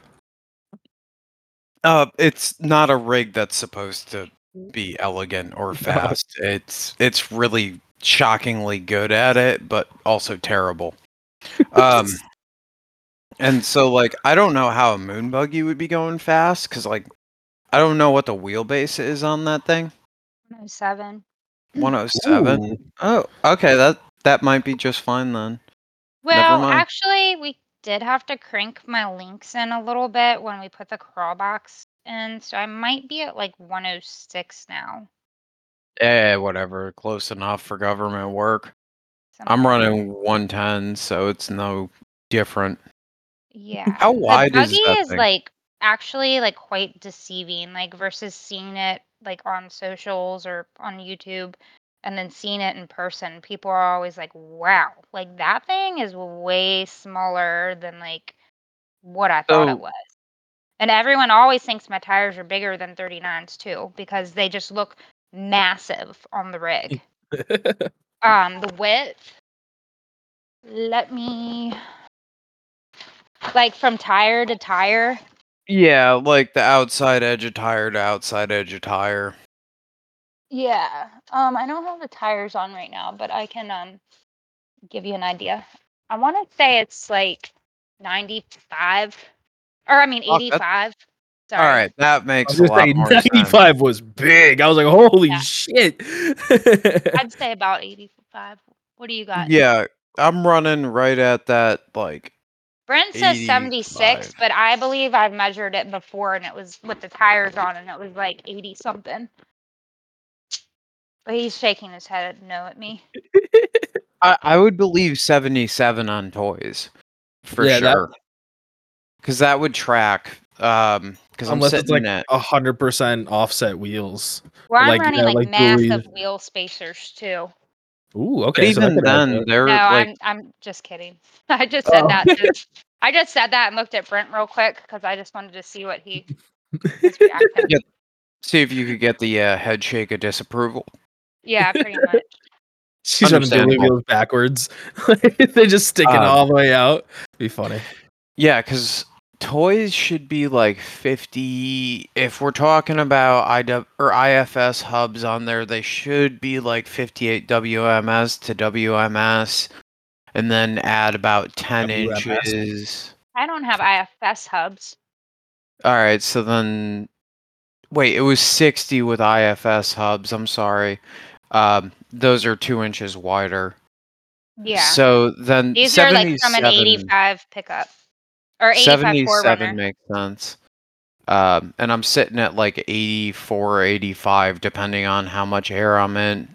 So like I overhang a uh, simple car hauler a little bit, but it's not terrible. Uh, you just have to be careful loading it. Brent says like 78, but That would make perfect sense because that would Yeah. be five inches Where of are okay, we'll just measure it from hub hub to hub and then go measure one of the tires. The great debate. I mean, it was just a point of curiosity in relation to going fast because, like, I've always I like wondered hyper about. fixate on things, so now like I won't stop until I know. Oh, Makes Luke sense. gets that completely. You should ask Yeah, him about no. tropical fish. Oh yeah. Yes. Like if I get into like I- I'm a hobby hopper too, like except for off road, that's the one thing that sticks. But like I'll get hyper fixated on something and can't let it go. Yeah. Um. So I have a couple of I'll have like. to learn every single thing about it and get Yep. like really good at it, and then I'm like, okay, I'm done. Luke, Yeah, I hyperfixate on things and then remember like 90% of the hyperfixation years later, and it's Oh, yeah. terrible. It's like photographic memory, kind of. Yeah, and then like you have to explain to people that don't understand that where you're coming from, and it's like, no, I have seen this before. It is this. Yeah, Trust it's like me. no, I was an expert in this at one point in time, and probably like a hundred other things too. So Yes, I, I was. I would happily have gone to a debate club about this just to piss people off. Um, but here we are now, and wait, uh, did you measure the tires? Okay. Oh, he's got the calculator out. Oh, he's got excellent. this. Now I I gotta know. So, how did you end up involved Am with? I uh, right? I must be right because now he's measuring again. I'm just saying, 85's fat for a fucking rig on toys. well, that's how when she said 90, I was like, oh my god. I'm like, Well, I, maybe this well, thing I is way said bigger. 95, and then I was like, no, no, 85. Because, like, my rig's fat, and my rig's on. Right now, it's sitting at like 85 with a Cherokee body over it. So, like, my tires aren't inside of my fenders. And I've. Not to be weird, but I've seen your rig at the meet and be. I was riding with uh, TJ and. Um, or. Was My it rig? TJ? Little Red My rig? The trail trash? yes, yeah. Yeah, Oh, the trail trash there? meet and beat. Yeah, Oh, yeah. I was thought riding I with. asked Uh, earlier, like, who are you We're riding? there. Uh, Were you, you? did, but I was probably having to deal with uh, other stuff and slightly distracted, so I apologize. Were you with um the trail trash guys when me and Dylan were at Little Caesars? I was with. Uh, I was only there for one night, and it was Oh. with. Um, his name's escaping me, and I know he listens, which really pisses me off. what rig? to What rig? uh, Red. Um, Jeff Miles? Tennessee TJ. Oh, I'm not um, sure. is it His Cody? name's escaping me, and I really feel bad about that. Wait, that. is it a but- red TJ? Yeah, li- uh, Yeah, that's Tennessee Jeff. TJ. No, it's not Oh. Jeff. Oh, Oh, Um, thought it was Jeff too. yeah, it's not Jeff. Uh, we had him on the podcast. Oh my god, that's Or- even worse. And now you don't remember his name? oh my Yeah, God, it's you're really such a bad. horrible I'm- Okay, all right. Guilty Joseph, as charged. Joseph yeah, Joe. Tyler Carr. Joe. Jojo Carr. Oh, okay, okay. I know Sorry, I was is. Joe. riding with Jojo. Gotcha. and um I was there with Graham as well. So like I was only there though Thursday night and I was there from I think we showed up at the meet and beat for like 2 and I left there at 3 in the morning. Yeah, nobody really talked to me there. Like I, I don't I'm not AOP breed. Like a couple people passed me on the trails and were like, Shecrawl's, what's up? But um I'm just not AOP breed. I will say one weird experience we had at AOP was we were there for Thanksgiving and we had some drunk motherfuckers coming on over and it was hilarious. But it was also a little bit awkward because we're trying to be polite and like not, you know, be dicks about it, but we also don't want to go and pound shots with you. It's fucking cold. We have a nice warm fire going. We paid for all this firewood and we're going to burn through it type of a deal. yeah. We were camped like right to the entrance on the left. Yeah, by the buggy entrance, or not buggy entrance, by the normal entrance. Yeah, like across like right across the road from the house. Yep, nestled in that little cove. Yeah, we must have passed you like four times that night because we were out fucking late that night. Yeah, yeah, I remember that group going in and out late. Sorry. Uh, and you got to hear gratuitous amounts of rev limiter from the mountain, which was Oh, probably I- cool. Yeah, we love that. Um, they do not love that at Good Evening. Just as a heads up. No, they do not. They don't want to hear my 16 valve, my squirrel power. You got They might- they might be- squirrels. They might be all right with that one, but uh, red dot at three in the morning. No, no bueno. They didn't. They didn't like that. No, I Oh, imagine shit. not. 427 screaming. but uh, Um, so how did you get involved with the the social media marketing side of X-rocks? Like, wh- what was kind of the path that got you to that point? Um, I went to compete um, in the amateur comp SLRC and went up and watched the X Rock guys and was just like, this is fucking badass. I have to be involved in this. And then just kind of introduced myself to Hans and I was like, I freaking love this. Like, do you guys need more volunteers? Do you need help? Like, I wanted an excuse to be here. um, so that was kind of that. And uh, yeah, so I do that. Um, I help. Uh, I don't do all the social media. Tiffany Andrews does some of that too. Um, but you know, we kind of like bounce things off each other. If she's too busy to do something, I'll do it. Vice versa. Um, I help edit um, reels occasionally, things like that. I just do. I I just do behind the scenes stuff. We'll put it. We'll leave it at that. Hell yeah, sounds like a lot of fun. Yeah, yeah, it is. I love it. It's kind of kind of the same thing I do um, as project manager at Flex Rocks Rollovers. Just a lot of a lot of behind the scenes kind of stuff. Marvin's fucking awesome. Marvin he is is extremely awesome. He is Flex Rocks Rollovers is his baby. He has worked so hard on it. He's very protective of it, understandably so. And uh, the fact that he trusted to bring me on as the project manager just blew my mind. And uh, of- we, you know, we've become, um, you know, friends over the uh, past couple years, and um, you know, it it just, you know, he he was just kind of asking me some things one day, and um, it just kind of happened, and I was like, oh yeah, like absolutely. So I I basically I run Shecrawl's, um, clutch social media uh, management, and web design, and then I'm project manager at with uh, Flex Rocks Rollovers, and I can kind of balance the three. You know, here working from home because not one of them is a full time job, hmm and um, then when the weather's right and my free time, I thoroughly enjoy detailing vehicles. Hell yeah, that sounds like a busy life. And then some wheeling somewhere in between there. Yeah, I mean, and sometimes like I put too much on my plate, so I'm probably gonna scale back the detailing. Um, but I I love it, and I'm really good at it because I just get very detail oriented, which I'm sure Luke can relate to that. And um, yeah, I mean it's fun. And you know what's funny? I call it she shines. That's so good. I That is love that. love that. Uh, so I have to ask, do you ever get obsessed with the function over the form? Because that's been one of my crippling things. Is I'm obs- I don't care what it looks like. I care how it works. It's got to work how I want it to. Otherwise, like it could look like a literal tube cube. Things But, need like- to be proper internally before I worry about anything externally. Like- Exactly.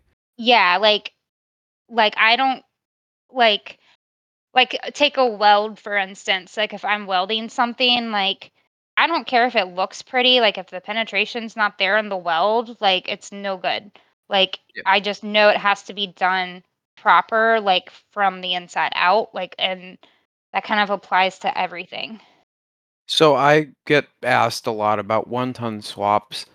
Uh, it's like kind of my forte is talking about them and helping people with them.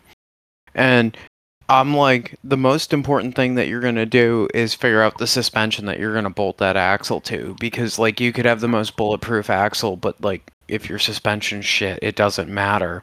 Yeah, Brent's dealing with that right now. He's currently building a 1995 Tahoe on leaf springs and putting tons under it for a friend of ours. And I can't remember what he told me today, but something about when it was the shocks were dropped, it was like twisting real bad. That sounds obnoxious, and I could not It's- deal with that. It's going to be obnoxious, but it's going to be really cool. I I mean, I'm not saying that it that's not going to be cool, but I mean, stuff that type of problem is obnoxious and drives me Oh. up the oh. wall, so I have to fix that.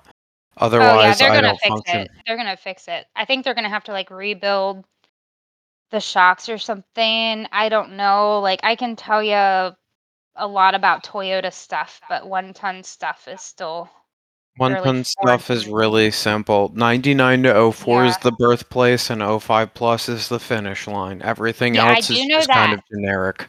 I do know that. I do know like I can tell uh Dana 60 from a 14 bolt from a 9 inch, all that. Like I, I know that much. But as far as axles go, I could tell you more about portals than one tons. Yep, understandable there. Uh, just like I was saying though earlier, my thing is I cannot let functioning not like I just can't let that go. So like in Connecticut where I used to live, uh they were very very very picky about cages. So if you had a roll cage that interfered with the front of your windshield, that was considered a massive no go. Like you could not see it almost if you're looking out. Like you could kind of see the A pillars and like maybe say that that's like a mounting basket type of thing.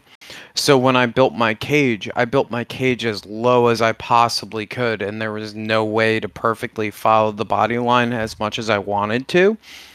But I wanted it so that way if I ever got pulled over when I was street driving the thing, that like there was no way they could bitch about the cage and I would check all of the boxes for the strength. So like it's all built in nodes, it's all everything on it is a triangle. There's nowhere that isn't a triangle. Um yeah. and all of that. But like as a result of that, I ended up with a slightly weird XJ cage in the grand scheme of things. But I drove that thing in Connecticut for three years and never got pulled over about the roll cage. It was functionally solid. Yeah, it's incredibly functionally solid. Um, now Yeah. I've got double A pillars built off of it, double B pillars, and like she's a chunky cage with double C pillars as well. So like, if I want to crush that rig, I actually have to put some effort in. That past you. Uh, But give it a couple years. Um, yeah. So yeah, I'm right there with you though. I, I'm I'm very particular about things, and like when I take things apart on the rig, like I have to like break clean all the parts, clean everything up. Has to go back together better than it was before. Very meticulous. Yep, and like when I'm working on stuff, drives Logan up the wall because he's like, "This is a mess." It's like, no, the pliers are at my left hand, so I can grab them with my left hand while I'm using my right hand to support the axle shaft to get the stupid snap ring out, and then on the Oh my opposite But what, you side. don't love snap rings? No, no, I have a massive amount of hatred for snap rings. Uh, I do they're a- too. Uh, they are not my friend. They are a daily bane of my existence, and a metric 8 millimeter snap ring is about enough to make me want to go and check myself into a mental hospital. I get to Um, the point with mine where I throw the snap ring pliers across the garage and I just grab two flatheads or flathead and like a um, pick that's like got like a curved end on it and I just like pry that bitch off. Yeah, Yeah. so like that's cool and all, except Ford on the 04 and 05 Super Duty axles is like, yeah, this bitch is buried at the back of the locking hub mount. So you Yup. better have long snap ring pliers or you can just straight up get fucked and forget about this because getting a pick in there It'd be oh my god, that'd be yeah, that would suck. I, th- I had to. I had my first I first hate experience. snap rings like so bad. I just recently rebuilt my transfer case and I got it all back together and I looked down and there's a fucking snap ring on the table I forgot to put in. Oh no. Oh, Yep. Yeah. no. Yeah. So like I I've gotten to the point where with Cherokee transfer cases, I can put an SYE in under the rig without dropping the cross member. but like I went out and spent $150 on snap ring pliers and the internal snap ring pliers where you have to like or the external, I'm sorry, where you have to spread them and they don't those are have like the little eyes. Yeah. Yeah. No. Terrible design, absolute hatred. Uh whoever whoever designed that, I hope that their existence in hell involves having to assemble them with bare fingers for the rest of eternity. They're Jeez. Louise. Yeah, I got to experience the 05 Plus snap rings this past weekend as we were pulling my 05 Plus. Uh, Blah, blah, blah, blah. Jeez Louise, I can't talk today. Pulling it apart. And that is a motherfucker. It is. That is not easy. And not to mention, like, you have, you have to have fucking strong hands to do it too. Like, once you get it in and, like, you squeeze it to the point that you're like, oh, yeah, that's plenty. Oh, no, no, no. You got to go a whole nother inch, out, like, outwards to spread it and pull it over the splines. That is a pain in the ass. That is yeah, we're gonna put a about that. snap ring on a recessed groove on a recess behind the splines. So you're like, cool, I got this thing moving, and then you hit the splines and you have to open it up more. Yeah. Um Oh my god. Harbor Yeah. Freight, their hundred dollar set uh, of the Icon snap ring pliers includes the perfect pair for it, and I would happily pay hundred dollars for that pair of pliers just on its own again. I'm Good- gonna have good to. old Harbor Freight. Yeah. Yeah, um, that, that Everything was a I great wanted time. for Christmas was at Harbor Freight, and Brent waited till like the Saturday before Christmas to shop. Typical and, man. like, Same. Uh, he was like, "Everything you want at Harbor Freight." I was like, "Yep, yep, you that got makes it nice and easy. Yeah, but then the one thing I really wanted, they were sold out of. I really wanted that gold Icon torque wrench.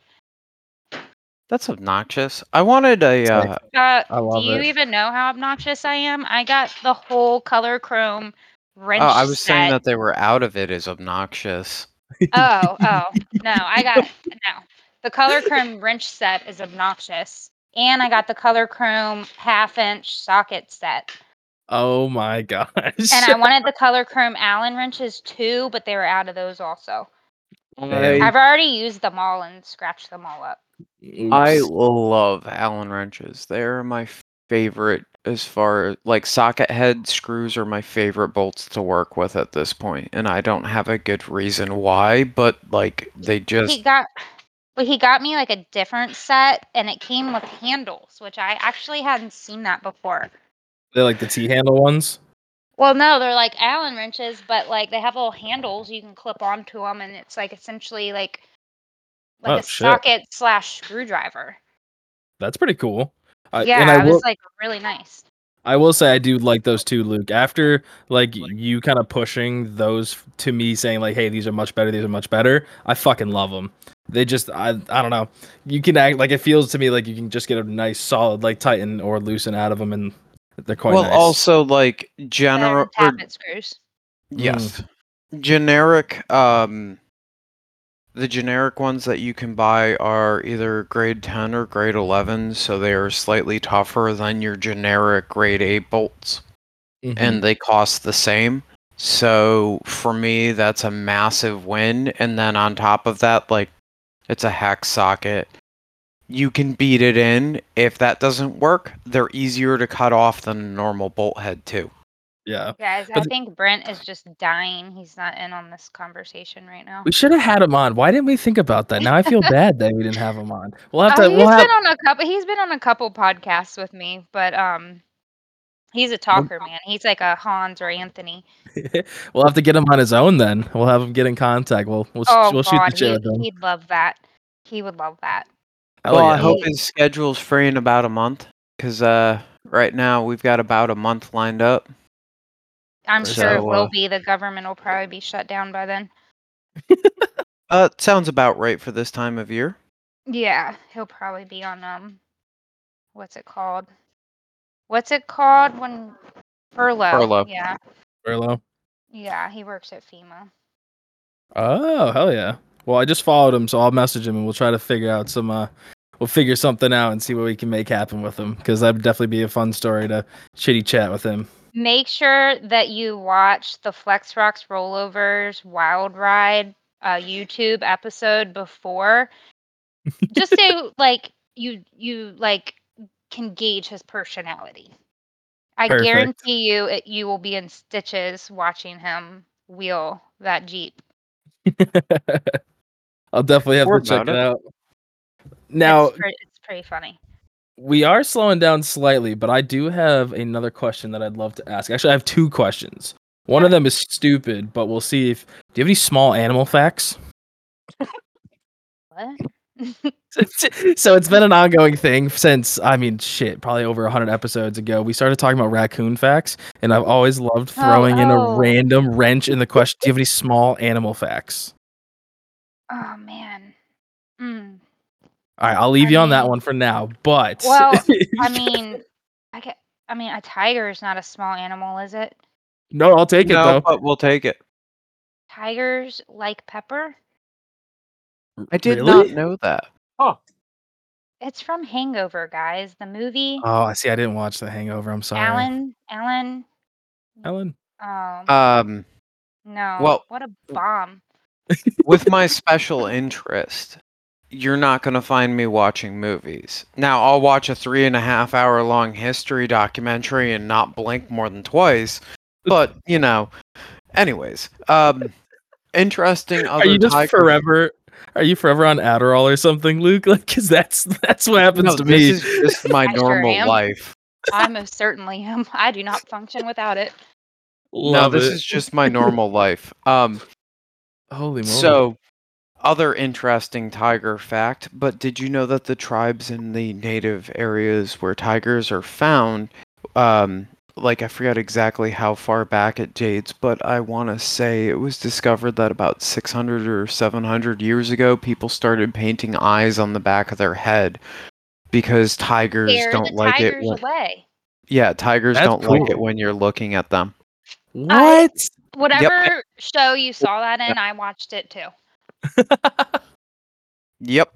So That's that's, my uh, tiger fact. Um, because they think if you're looking at them that you can, you know, attack them before they attack you, and they prefer to be an ambush predator so they don't get hurt. Because, you know, for them to eat every time that they have to go and eat, they have to kill something.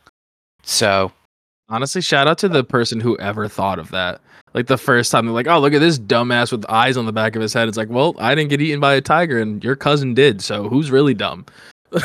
like, that's got to be such a interesting thing to experience. Now, all right, take it away from the animals, um, let's do a quick little synopsis on how was your experience wheeling for 24 hours straight.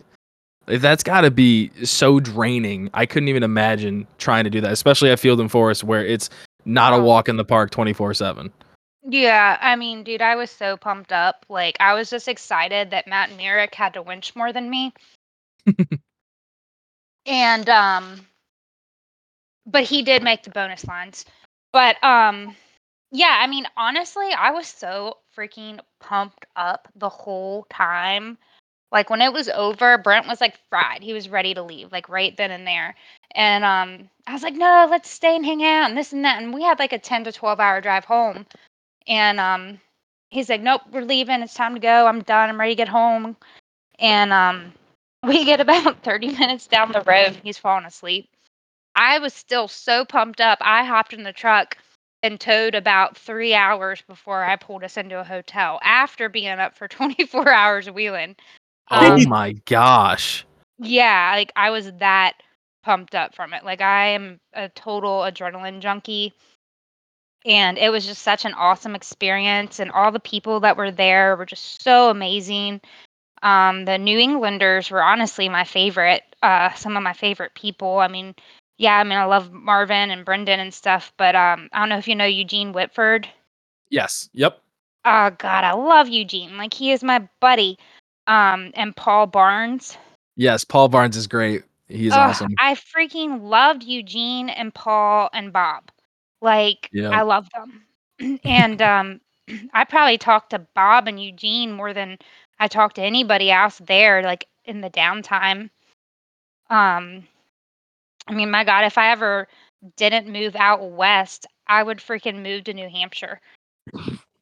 Yeah. New Hampshire. That's actually funny enough where I want to end up. Um, it's so it's- it's beautiful nice. there Yes. and there's field and forest And then I guess there's like um a place I've been hearing about Badlands. Well, so Or where sadly, like the jungle or something. I don't know. I, I heard there's like some other really cool place up there. There's there's a few. There's actually quite a few, and currently one of the so like out our area to wheel in certain places, you have to be a part of a club. But unless you know people, like if you knew and any of us, we could four wheel drive northeast, whatever. Yeah. blah, blah. the NEA. Um, so sadly. Badlands. Badlands was a really, really fun property, really unique style trails. It almost gave Field and Forest vibes, but kind of like a weird mix with Rausch because this, the rocks had a little bit more traction to them. But sadly, the landowner kind of screwed up, and now he no longer is a like open to have us go there. But hopefully, down the road, that does change. The jungle is also a really, really fucking cool place. Um, from what I'm told, there's not that many hard obstacles, but it's a little bit vast. Like you can kind of go and just explore. And then there is quite a few. Like there's one obstacle called the half pipe, which is like the most known at the jungle. Um, but definitely, if you in a few years from now, once the uh, the Rockaholics guys, which is a club that Chris and um, oh my gosh, Mike. Paul Barnes, Mike, like all of those guys are a part, which is like the quintessential buggy club is what we'll call it. Um, the cool kids club is the other nickname for it. Um, they have a, their own property that they are currently leasing and you know cutting trails on. So I think wait a few years, come back and go and explore there and Field and Forest and all other places. It'll be Mhm. you guys could set up a really really sick weekend for yourselves.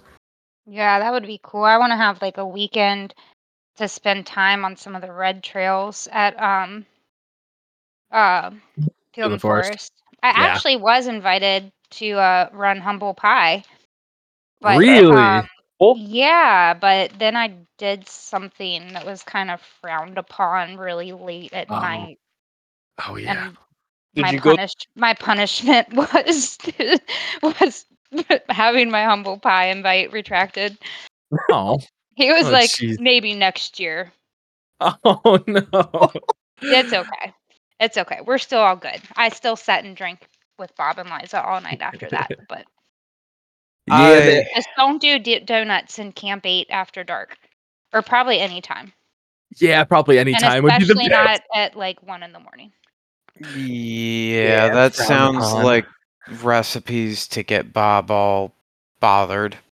Well, um, somebody told him, and like I didn't know I disturbed the peace.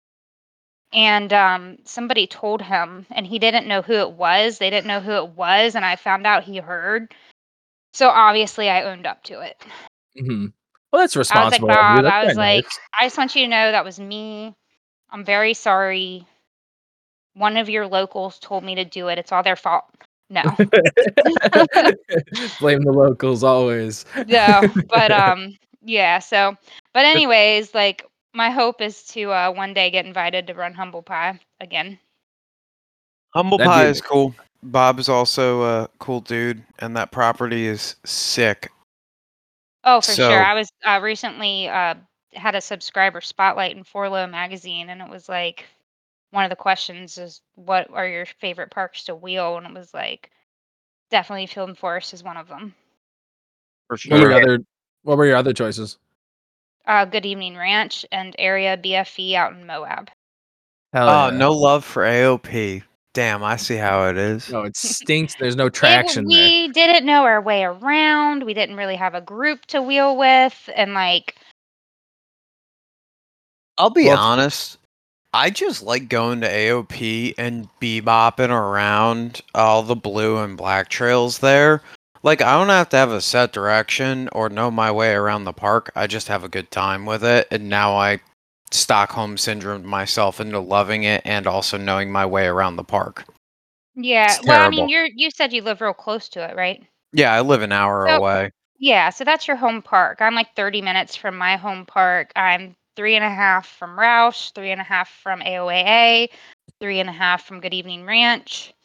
Damn. So does that mean that we might see you at the Web Wheelers Ball in uh, Labor Day weekend? yeah. You should come up yeah, and hang out. definitely. I will definitely come for that.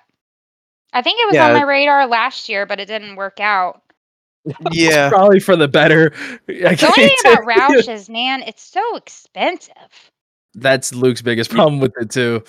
I mean, Right. it's so expensive and like I mean uh, yeah, you can camp in the parking lot for free and that's cool. I mean I mean that makes up for a little bit, but I mean I heard they were re- raising the rates a little more even and it's just like Oh, whew, what? when you well- have to travel to get there, you know, it just, you know, it adds up and I'm sure they have their reasons and you know, I'm sure they have their reasons for raising the rates, but um you know, it's just it's just tough. It's it's tough and Oh, 100% agreed. That's the only time that I go and wheel Rausch is for the Web Wheelers Ball for that reason. And Yeah, like, but if you have to buy the annual pass now to go, then you might Mhm. as well go as many times as you can.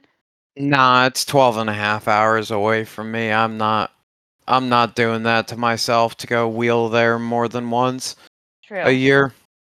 True. I, I It- get that.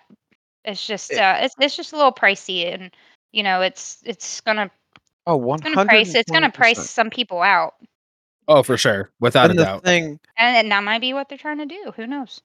the thing with like good evening is that if you and a buddy want to split a cheap cabin like by the end of the weekend you're into it for like 200 bucks that's like It's the so first affordable. day gate fee at Rausch Yeah, where I, my I love how grumblement- affordable affordable the ranch is, and it's just a beautiful Mhm. property. The trails are fun, and ma- man, the cabins are nice. They're Oh, very yeah, they well are. maintained. They're very clean. Um, Yep.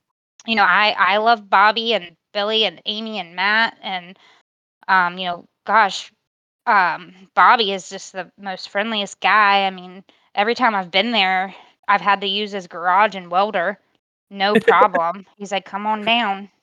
Well, now I Um, got a welder on the trailer, but still, it's nice to like be able to go in a garage and work on your stuff versus like out in the weather on your trailer.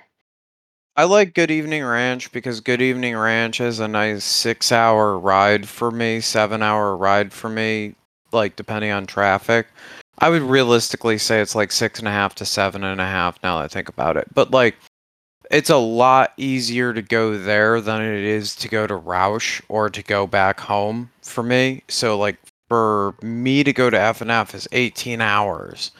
Yeah. Mm, 18 and a half hours somewhere in there. And yeah, and you Um, can typically only go if there's like an event.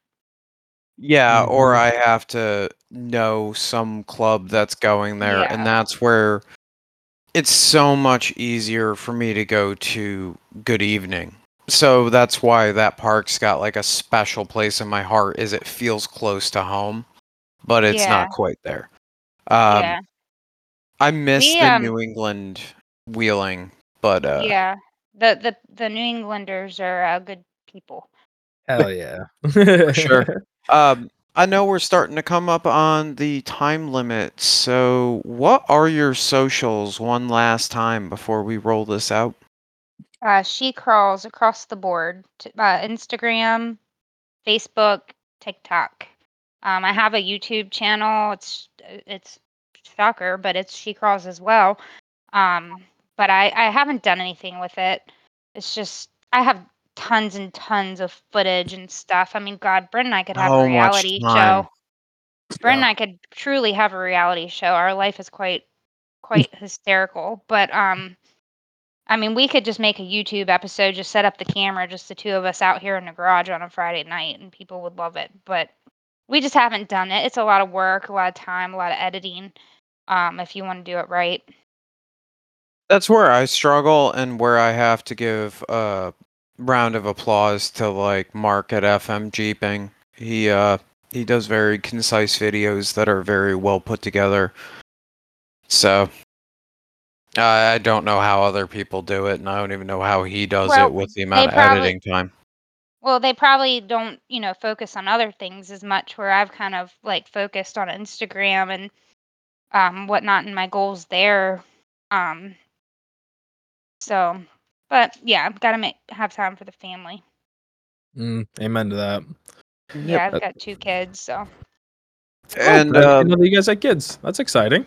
yeah, yeah, we got a nine-year-old son, Carter. Um, and then my daughter Riley is 18. I might be giving my age away a little bit there, but yeah. makes sense though. Like you know, is That's got to be a lot of fucking time, though. Just, The editing.